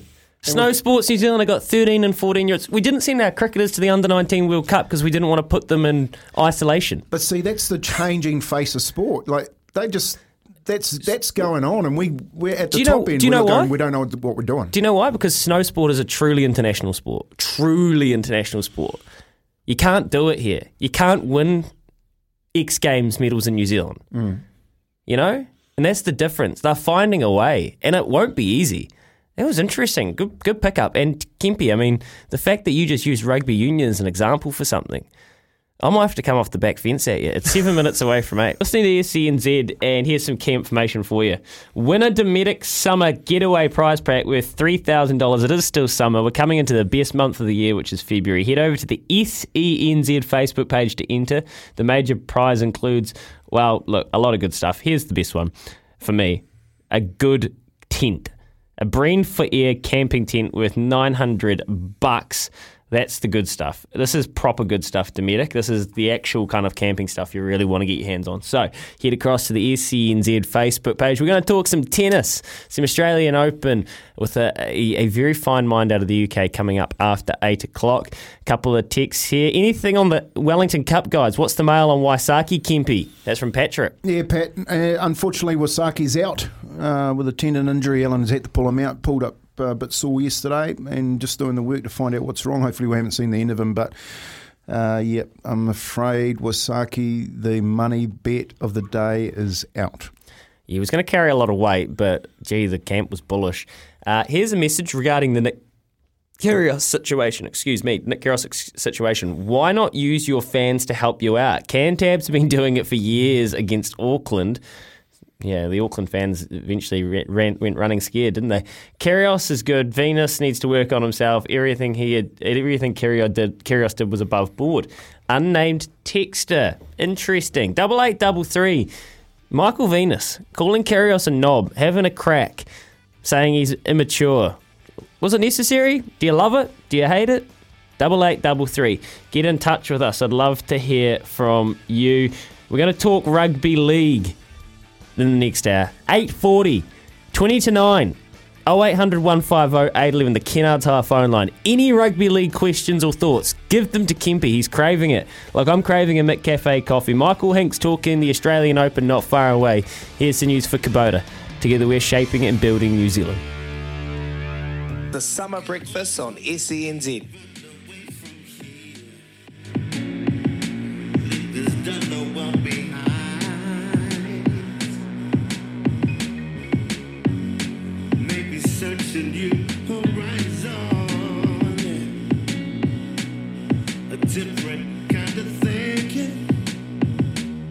SENZ, three and a half minutes past 8 a.m. this morning. As we amble towards the end of January already, nearly one twelfth of the way there for 2022, and then it'll be 2023. And hopefully, we'll be done with COVID. Until then, hang tough. I hope you're doing well wherever you are around Aotearoa and you're enjoying your morning on your way to work. Three minutes past eight, maybe stopped in, got yourself a wee McCafe coffee, ready to nestle in for the last hour of Tony Kemp and myself here on the SENZ Summer Breakfast before the Doyen Ian Smith takes over. Gee, it's a good day to be Bob Dylan or Bob Dylan's family, Kempy. Was it? Sold his music catalogue for 200 million US. You like you like Bob Dylan? Oh, he's a lyrical genius, isn't he? Yeah, I like him. He's a well, he's a he's a poet, really, isn't he? He's um he's yeah he's he's a savant. He's probably you know you people say oh, he's a savant, but you you know like Shaun Johnson's not a savant. Like you know like do people throw throw things around? You think there's many pe- people in the NRL that know who like players these days that know who Bob Dylan really is? Mm, You think when you see them hop off the bus and they've got their headphones on, they're listening to a bit of Bob Dylan? no, that's fine. They don't have to be. Personally, I don't. I don't walk around in my day to day listening to Bob Dylan. If it comes on the, the wireless or you know it comes on a playlist, think you just always think to yourself. He's one of those guys who Old was, soul, you. Eh, you always think to yourself. You may look. You may look. He's a- 15, you may look fifteen, but fifteen year olds don't even know what a wireless If is. I look- For every those, all of those fifteen year olds are listening, what is a wireless? Joe. Uh, what's a wireless? What? yeah, point proven. All right, there you go, Kempy. But it's a good day to be Bob Dylan or Bob Deary me. The rat. It's a good day, mate. Yeah, Who pays your bills? There's a question for you. SENZ, you're listening to us. It's five minutes past eight. It's a good day to be a Bob Dylan fan as well because every day's a good day to be a Bob Dylan fan. Look, the Australian Open is in full swing. We are absolutely loving this tournament as we do with a lot of the Grand Slams. There are storylines, there's arcs, there's arduous five set battles, there's controversy, there's umpire sprays, there's crowds booing. It is a tournament that has captured the imagination, really. And you think back to the Novak Djokovic saga and oh, how we've let that slide by because the tennis has been scintillating. Yesterday, the performance of the day for me was Stefanos Tsitsipas, the Greek with that big Greek crowd there in Melbourne. I think was playing as aggressive but controlled and confident tennis as I've ever pl- I've ever seen him play. Michael Hinks is a fantastic sports journalist out of the UK. He covers a lot of tennis for various platforms and he does a fa- fantastic job at it. He would have been watching all of the action and he's been good enough to take our call this evening or this morning. Morning, Michael, or evening to you. Oh, yeah, you okay? It's a very um, kind intro you gave there. No, that's all right, mate. It's appreciate. He's a kind man, Mike. He's we, a kind man. And We man. appreciate you giving us Oh, your, your time. You, you've been watching a lot of the tennis, so probably some late nights or early mornings. Oof, yeah, 6 a.m. alarm today, so I missed um I missed the two final women's quarterfinals, but up in time to see, like you said, Tsitsipas just absolutely run away with a match that people probably thought was going to be um tighter than it was in the end. Yeah, well, Sinner, he's he's got the raps on him. He has the game. He seems like a real good kid. But have you felt that Tsitsipas has just come on this tournament and maybe sniffs sniffs his chance? It's tough to say really because I think he's been one of those players for a couple of years now that you kind of feel like is ready to wrestle this control from the uh, the big three. Uh, I think he made semi-finals a couple of years ago at the Australian Open as well. So it's not like it's not a surprise. Obviously, number four seed as well, won the ATP World Tour finals. So, yeah, but I guess with um with the draw opening up a little because he was in a in a pretty packed side of the draw with with what would have been Djokovic and then Zverev getting knocked out. It still has Nadal as well, so it's a it's a tough one. It's a tough one, but yeah, he's made it to the semis. I think the fashion he did it in was just so it's like controlled aggression and confidence. He just he really was bouncing around with purpose when he sniffed that he could be a straight sets and, and go have a rest. Is there a chance, and, and do you expect Rafa to beat Berrettini? And do you expect Rafa to be facing one of these next gen guys? And you know, as, well as Tsitsipas, Medvedev for a long time, we've just said, is he the next guy? Is he the next guy? Do you expect that we're going to have a final, a standoff between Rafa and either Tsitsipas or Medvedev? Yeah, a bit of an old era versus the new. I think Nadal, he won't have it easy against Berrettini. I um, I think he's a, he's a great player. My my girlfriend loves him even more than I do for, you know, decent looking bloke, and he's got the game. But um, I think Nadal will will will have a, enough. I think they both had long quarterfinals essentially. So Nadal's been there, done that, looking for number 21, and I think that you know it will be a great test for one of these guys to, if they really want to wrestle this momentum away from Djokovic and Nadal especially, they they need to do it against them when they're playing. And with no Djokovic there, I suppose people thought that Djokovic was going to be the last obstacle for many of these younger players. But it's great to see a 35-year-old Nadal there as well. And yeah, I think it could well be a Nadal Medvedev final, but they are very tricky semi-finals to call. The media would have had a fan day up there in the UK uh, Michael with a name like Novak, wouldn't they? Yeah, yeah, yeah, definitely. Um, yeah, I think Medvedev was pretty funny after. I don't know if you saw him um, say that he channeled his inner Novak when beating. Uh, he had a crack. When we, when beating. Uh, oh God, my mind is absolutely gone. And winning in five sets earlier today. Have you been? Just have you been following the uh, game between Michael Venus and Kyrgios? Have you are you up to date on Michael Venus's remarks about Kyrgios last night? Yeah, yeah. I probably would. You don't repeat on a New Zealand breakfast show, but look, I think I think that this is a this is the Kyrgios that we all know and love, the one that we're seeing at the tournament. It's a shame that he's not getting beyond the second round, but what can you do when you meet a player like Medvedev? But you see him playing doubles with Kokkinakis, and yeah, he maturity may be lacking at times, but I think in the last few years, especially, I think he's actually he's grown as a person, and I think that tennis fans he he sells out like no one else. He obviously can't fill the Melbourne grounds this this year, but there's not really a player like him, and he may rub people up the wrong way, but you look what he does to the crowd, and you look what he does for tennis overall. I think I don't know. I think the I think the comments are a bit harsh, but he's obviously going to annoy a few people, and he's probably probably going to annoy people if he beats them as well. Yeah, yeah, like it's a really tough one, especially for us because we, we love Michael Venus. He's been a champion for New Zealand on the world stage, and mm. I didn't necessarily think it was fair the treatment that him and Tim Putz were getting from that crowd, and, and I wouldn't, I don't think Nick Kyrgios and Kokkinakis needed to incite it. I think that they were doing well enough, just the atmosphere was good enough anyway, but after you lose coming out and saying something like that, it's always much worse, isn't it? Yeah, yeah, but we're talking about elite athletes in the heat of the moment. I think if you asked me after a match like that, I'd probably, I mean, I'd, I'd certainly need media training to probably say the right thing. But look, I mean, Kyrgios is one of these characters that we love because he says what he wants, and yeah, just because he's been called a so and so by someone else, I think we should kind of, I don't know, almost enjoy it, enjoy it a bit. Tennis needs tennis needs a bit of spice. It needs a bit of salt to mm. add to um, almost the sweetness that we've seen with players like Nadal and Federer in the past 10, 20 years. You see the you see the difference that cricket have done by changing up their games of the Super Bash and, and so forth. You think tennis needs something like that, Michael, to to add to the stale, um, I, I, guess, crowds that you that go there. They, and with the golf etiquette, you can't talk, you can't say anything when it's an event then Kyrgios has shown that how he can get crowds and that in, uh, into the game.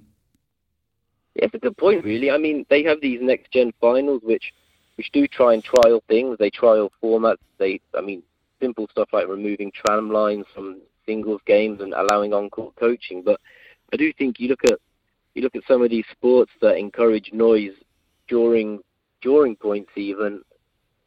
There is an argument to say that maybe there is a there is scope for it. It's just where is the time in this in this crazy calendar? You have the ATP creating new like na- like nation tournaments, and I know that Kyrgios and a couple of the Brits over here they love playing them, but you these tournaments need fans, and I guess at this point in time with the pandemic and reduced capacity crowds, it is a bit of a tough time to maybe introduce new tournaments, but hey, imagine a imagine a match where where you don't actually have to shush the crowd and you just keep on playing because we all know that we've 'Cause played they're in enjoying it. environments before. Hey, hey, Yeah. Michael. I think, I think, I think you've just translated us and transported us into uh, Michael Venus's nightmares, mate. He's, he's.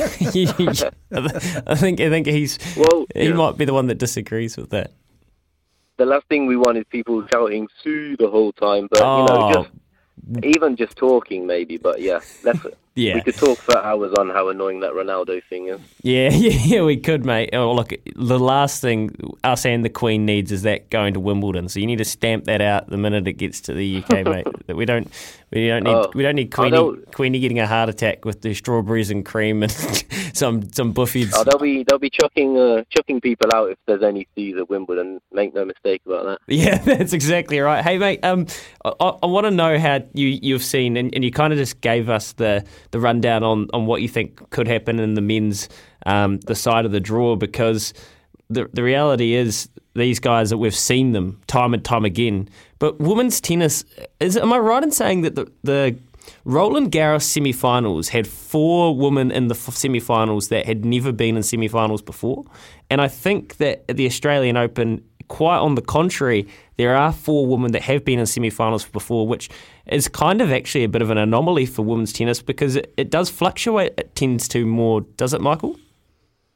Yeah, I think it's actually the first time I saw on Twitter for five years, maybe, where the women have four players have already reached this stage of the the semi-finals of a Grand Slam. So, yeah, I, I- we're we're so used to welcoming in these new champions. I mean, Krajcek, Kraj- Krejcikova won the French Open for the first time last year. Obviously, it was widely celebrated here with Raducanu coming from nowhere, the U.S. Open. So we're used to welcoming new champions, but now you look at these, you look at the seeds, and it's absolutely stacked with Grand Slam winners. It's stacked with proper, proper players, and it's no surprise that we have seen these players returning to the semi-finals again. I mean, there's only one player in my eyes who will probably win it, and that's Ash Barty. But to have four players who have been there, done that, doesn't make it doesn't make it so simple. Yeah, no, it doesn't at all. Cash Barty, she just looks in dominant form. Although Madison Keys has got a big enough racket that she could rattle her, I think. Yeah, no, I mean she's uh she's already beaten Kenin, she's already beaten Krejcikova and uh, Badosa as well. So three three of the top eleven seeds, and if anyone's not going to fear taking on the world number one, I would assume it's going to be Keys, who's in uh, red hot form. Michael, they're going on about Kyrgios, but what about McEnroe? How do you think McEnroe, Becker, um, Borg, those type of players would go into the, in, in today's arena? That's a great question.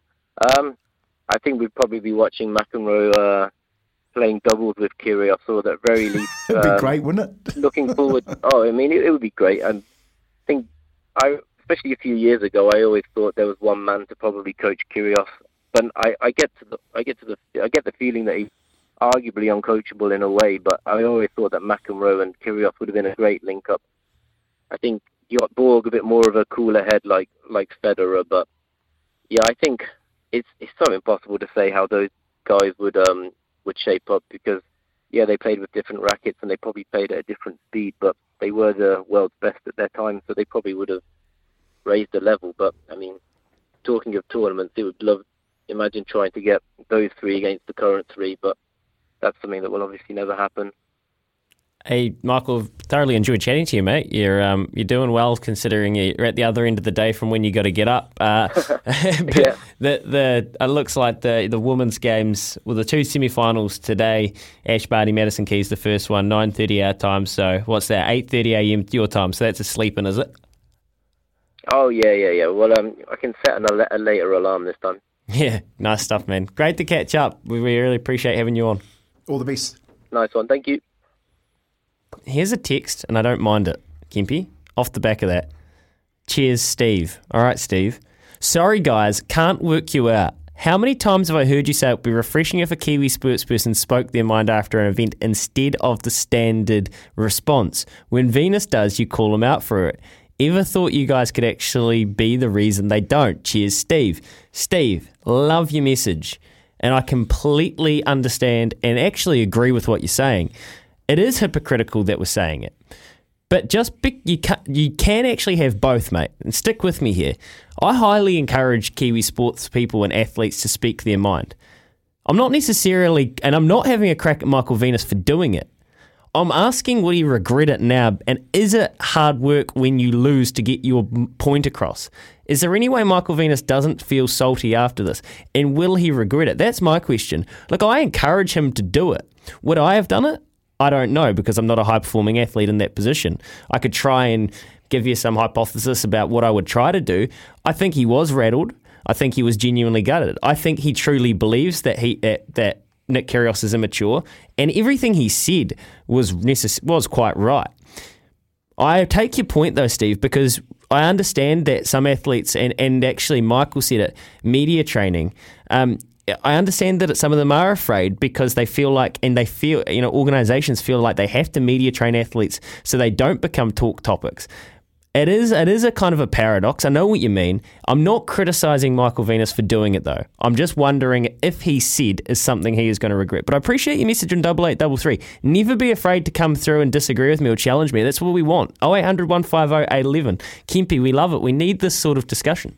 Hundred percent. I think it's great. I think it's a great response too, and I was waiting for that one to come back because as as an ex athlete, ex coach, um, there are times when you want to say something, but there's the time to say it. That's what you're basic, basically saying. Was it the right time to say what he had to say? And I'd never discourage an athlete or a sport or a coach from speaking their mind. I never would. But we're allowed to talk about it and analyse it. I'm, I, I, I think opinion's good. They're like something you got on you, and everyone's got one. you can't say that on here. He did tell us he was coming off the back fence. All right, keep your messages coming through. Kempy's talking rugby league at 20 to 8 as well. So we've got a couple of good texts here from Scotty and Jim. James, we will not let those ones slip through the cracks, lads. Stay with us. Paulie Moati, the party. Let's talk Thorndon Mile and Wellington Cup markets up after this. SENZ, it is 25 minutes past 8 a.m. this morning. It's Been an absolute pleasure to have you involved with the show. Some great messages. Steve, appreciate you coming through. I want more of it. Double eight, double three, and 0800 150 811, the Kennard phone line. All right, tab.co.nz is where you go when you listen to interviews like we did with Robbie Patterson.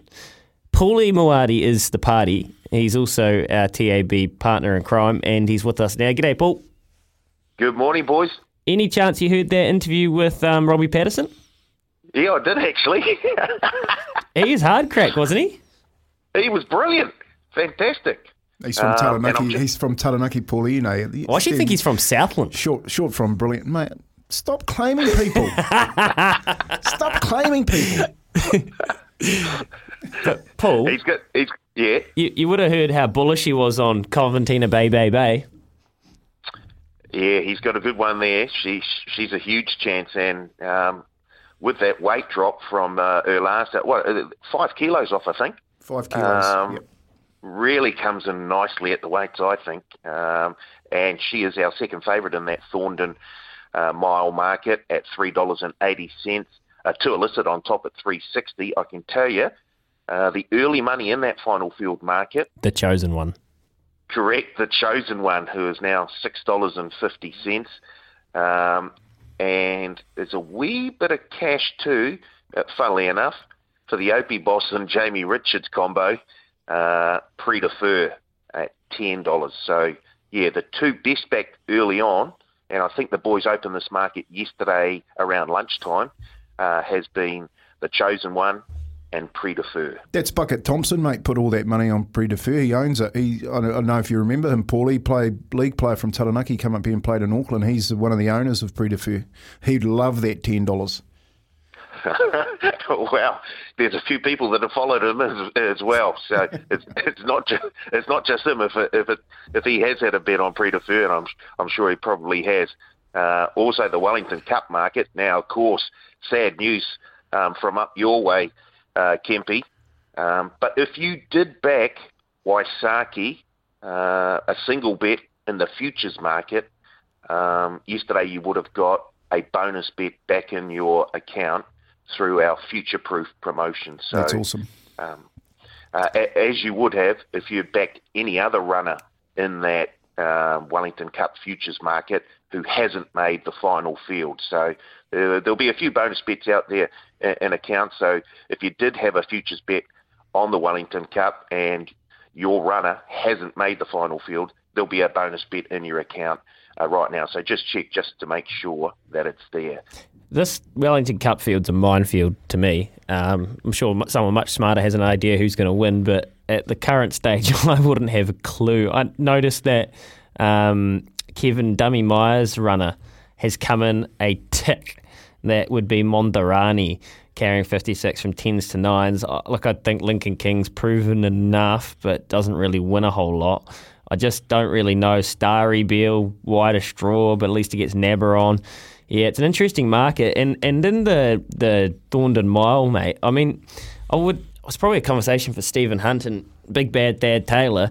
Um, how they framed this up. I mean, it's complicated because you got the you got Concert Hall and Tualissa, who are just two genuine Group One stars coming back, and they're probably this isn't their grand final. It definitely isn't, and they're probably not going to be right. You know, ridden to absolutely win at all costs. And then you've got Coventina Bay, who's been set for it. And then you've got the chosen one who's at 55 kgs, but's run fourth and fifth in Melbourne Cups and fresh up over a mile second at Moonee Valley. You know? If- if- like- Exactly. How do you, how do you line them up? how do you line them up? And Predef- no one's going to be shocked if Prise de Fer wins because it's been performing in Group Ones for so long. You got Mai Tai down the back of the book, which always takes cash and ran huge in the Rich Hill Mile. Marley Ston's got four and a half or three and a half more kgs in it. It's a it's a ripper. This is a this is a great race. I'm very excited, and you know it was a point in time where it wasn't looking like it was going to be this deep. So it's going to be a great day on Saturday, Paulie. What do we got today? We got Hastings. Anything for us?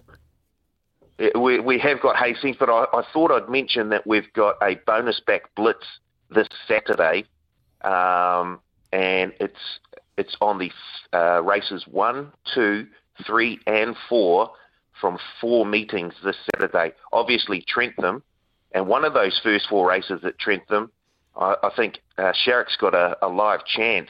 Uh, almost did the business on day one. Was it was it Tabatak? Um, so if you want to back Tabatak again, uh, that will be a bonus back race this Saturday. So the first four races at Trentham this Saturday, uh, first four races at Riccarton Park, at the Valley, and at Rose Hill. So 16 races altogether will be bonus back races this Saturday. Um, and it'll give you an opportunity, if not to uh, collect a few winnings, then to stack up the account with a few bonus bets to uh, to have a go on later on in the meeting. Yeah, it's a lovely little field that as well. And um, Tavatak from Barrier 3.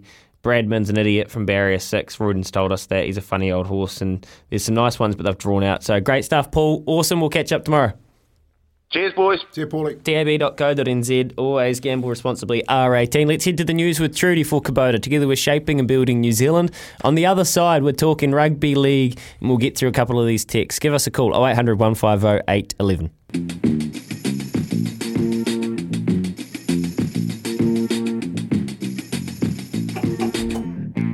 SENZ, what are we?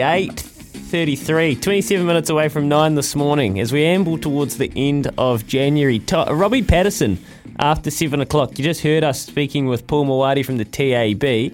If you want to know what we're talking about and why Coventina Bay, we're having a bit of a push for her, go over and listen to our interview with Robbie Patterson. Ah, Pat, gee, he was good crack. So I think he is from Southland, all seriousness, but he's moved up to Taranaki, made it his home, and as Seen he the said, light. Lo- seen the light, loves the coastline, Taranaki hardcore. Hey, Tommy Pyatt, Nico Porteous' longtime coach, said he got involved with the kid when he was six in the family. His brother Says a lot. Miguel, good man, and um, what didn't didn't shy away from the fact that the Olympics is their that's their destination. That's that's what they want. That's what they get funding from. That's what keeps them afloat. That's what they. That's the big dance. So that's not far away in Beijing. Um, Michael Venus was yeah, he let rip at Nick Kyrgios. We've been asking about it all morning. Double eight, double three. James has come through. I think that boy Nick needs a swift boot up the backside the way he acts up. James, were singing from Michael Venus's song sheet and mine. I thought the way that he carried on the Kia Arena the other night, it, was, it wasn't disgraceful, but it was just unnecessary. And I think a lot of what Nick Kyrgios does is unnecessary, and it just started winning me over as well. The question is, did Michael Venus need to tee off the way he did when he did?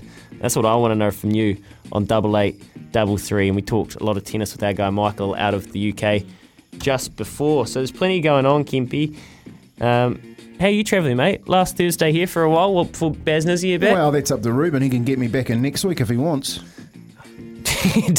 All right, there you go. My door is always open, says Kempy. Mate, you're um, this is you, to be starting. What are we?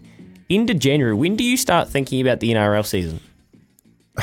as soon as it ends. I don't think about cricket, put it that way. So, you know, cricket season comes about, but I'd go straight to, you know, all the stories about rugby league and, and start to analyse what who signed who and where where the movements are and the in the competitions and, and who the smokies are and start talking to people, you know, the Joey Johnses, the Matty Johns and in and around um, the Joey the Rat, all those people. the good the, the good analysts about where they think the, the Well, game's there's the- going next year. Well, there's the mole. Yeah, and then there's see, the rat. Australia, ha- Australia have the mole, but no one knows we got the rat. Is, is your nickname? Is your name? Were you named after Joey Johns, Andrew Johns? No, no. I think I was named after Joey Montana, actually. Oh. Yeah. My dad's a big Montana fan.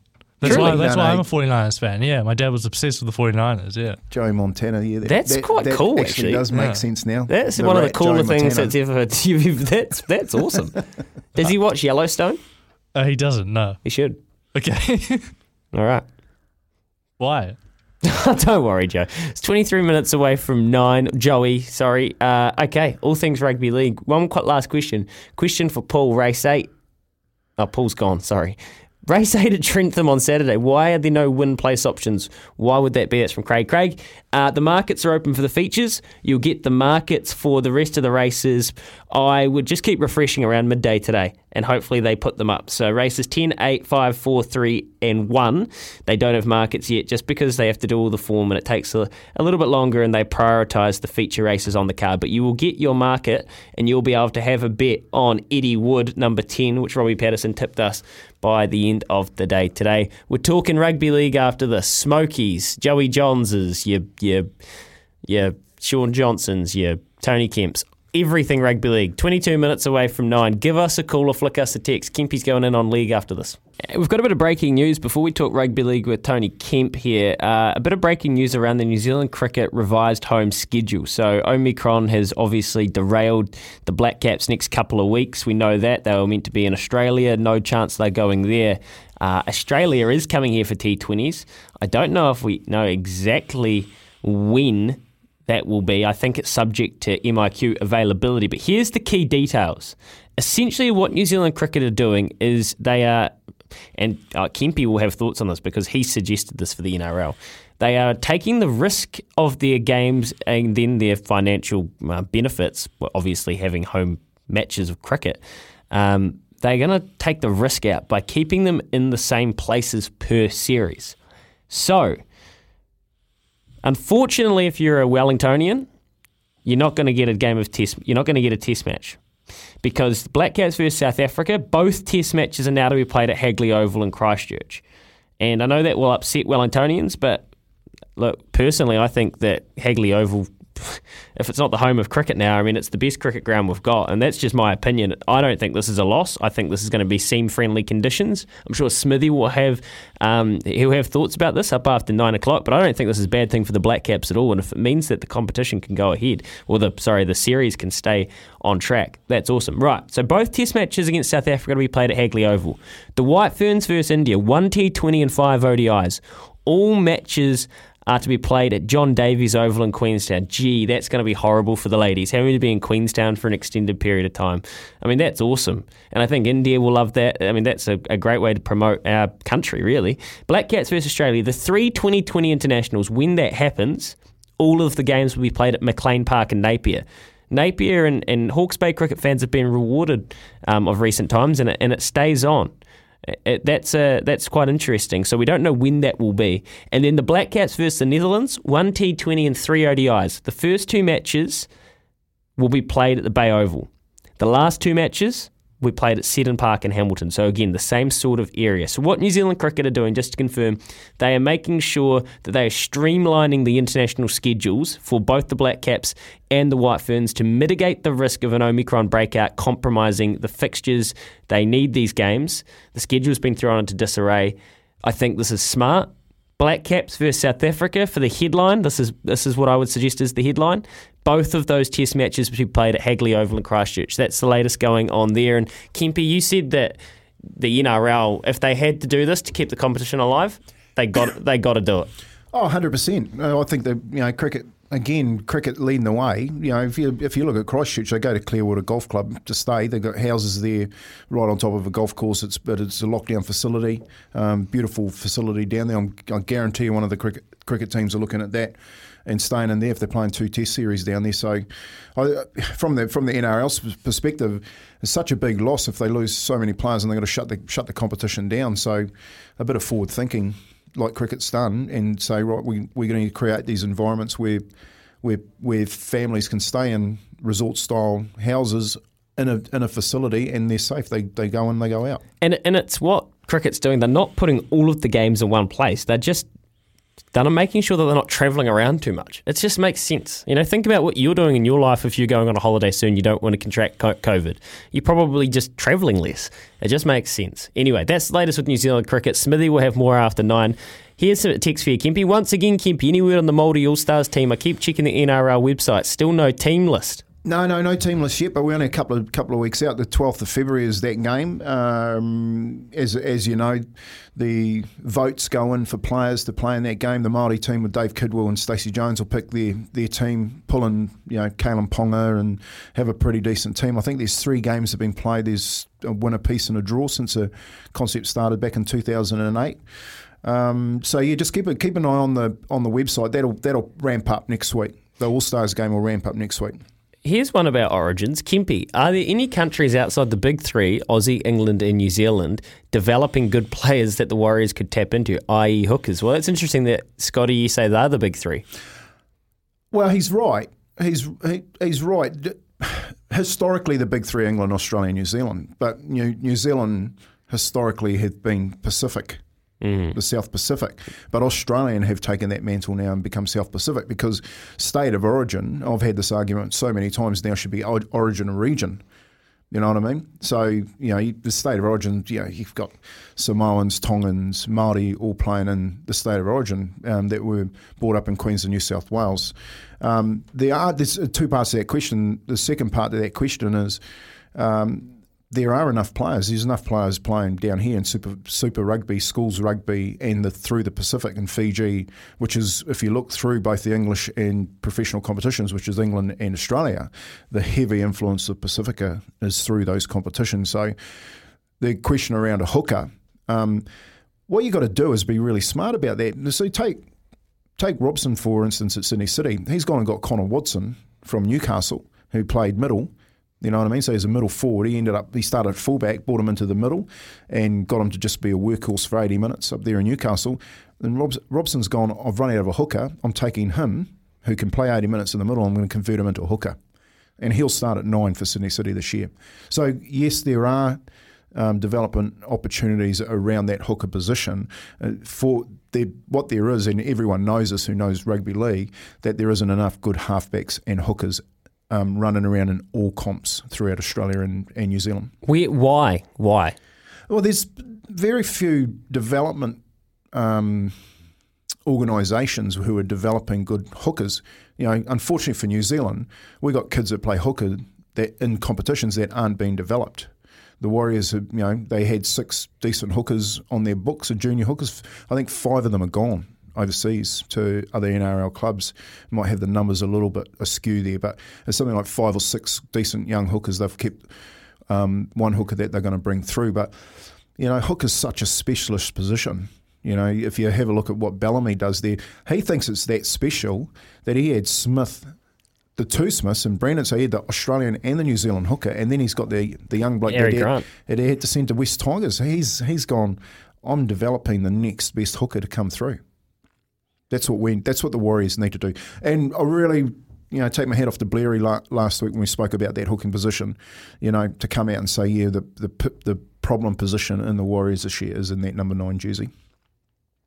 Yeah, well, uh, you used to make, make the point it's specialist. I just, I guess Scotty's question is, you know, where are they coming from? It's a good question there, Scotty. Uh, just quickly, if there was, and I've asked you for a smoky, but if there was an already established NRL star this year, so let's say star, it doesn't have to be like a, a, a star, star, star, but somebody that has done it that can elevate themselves to running in the race for a Dally M this year. Well, well, the, the Dally M historically has gone to the glory positions. You know, seven, nine, one. You know, I think it's this. It's still going to those positions. You know, you got Tedesco, you got Trbojevic. The the you know Dally M this year's Trbojevic. I, I dead set think he's the best player that this competition has seen for a very very long time. Um, and there's three of them. I was about to say, you're not talking about Jake, are you? No, I'm not talking about Jake. Or the the, the, the, the scary thing about it, their Is younger he- brother called Ben he's faster just and- as good. And Yeah. he'll, be, he'll be playing first grade this year, you know. So, and Tom Trbojevic, when he plays, no one can tackle him, you know. Like he's he's taking the piss when he's out there on the football field. And by by a country mile, if he can stay fit, he takes the, the Dally M. Uh, Smokey, as far as a player of the future, I think this kid's got Sonny Bill written all over him, is um, young Suaalii that's playing for Sydney City, the kid that came through Australian rugby, tried to sign him, and ended up signing for South Sydney with Wayne Bennett, and then jumped jumped ship and went to Sydney City. Um, Yeah, he's got a bit of a freak about him, doesn't well, he? 105 kilos, 18 years old, can play back row centre. Will probably start on the wing um, and work his way back into those centres with Joseph Manu. Uh, I think that's where he'll end up. So not not Joey the Rat, Joseph Manu. Um, I think I think that's the kid this year that everyone's got their eyes on. Love it, Kempy. Uh, awesome, awesome. We'll continue to talk rugby league with Tony Kemp on uh, SENZ. Don't worry about that. Quickly, a text here. Hey lads, loving the chat this morning. Could you please tell me which race the chosen one is in, and any other horses that you guys are looking at? Well, Cam in Invercargill, good part of the world, good stock. Uh, race seven at Trentham, you'll find the chosen one, and today race four at Hastings. I think titled can win. And just on Michael Venus, one last one here. Was hoping that he would speak up. Absolute knob. That's right. That's exactly what I sent the drive show last week. Venus has been around long enough to be able to tee off at an opposition's poor behaviour. We'll talk about Nick Kyrgios and Thanasi Kokkinakis with Smithy. Mitch McClenaghan wanted to know, are they wounders? Smithy will tell us up after this.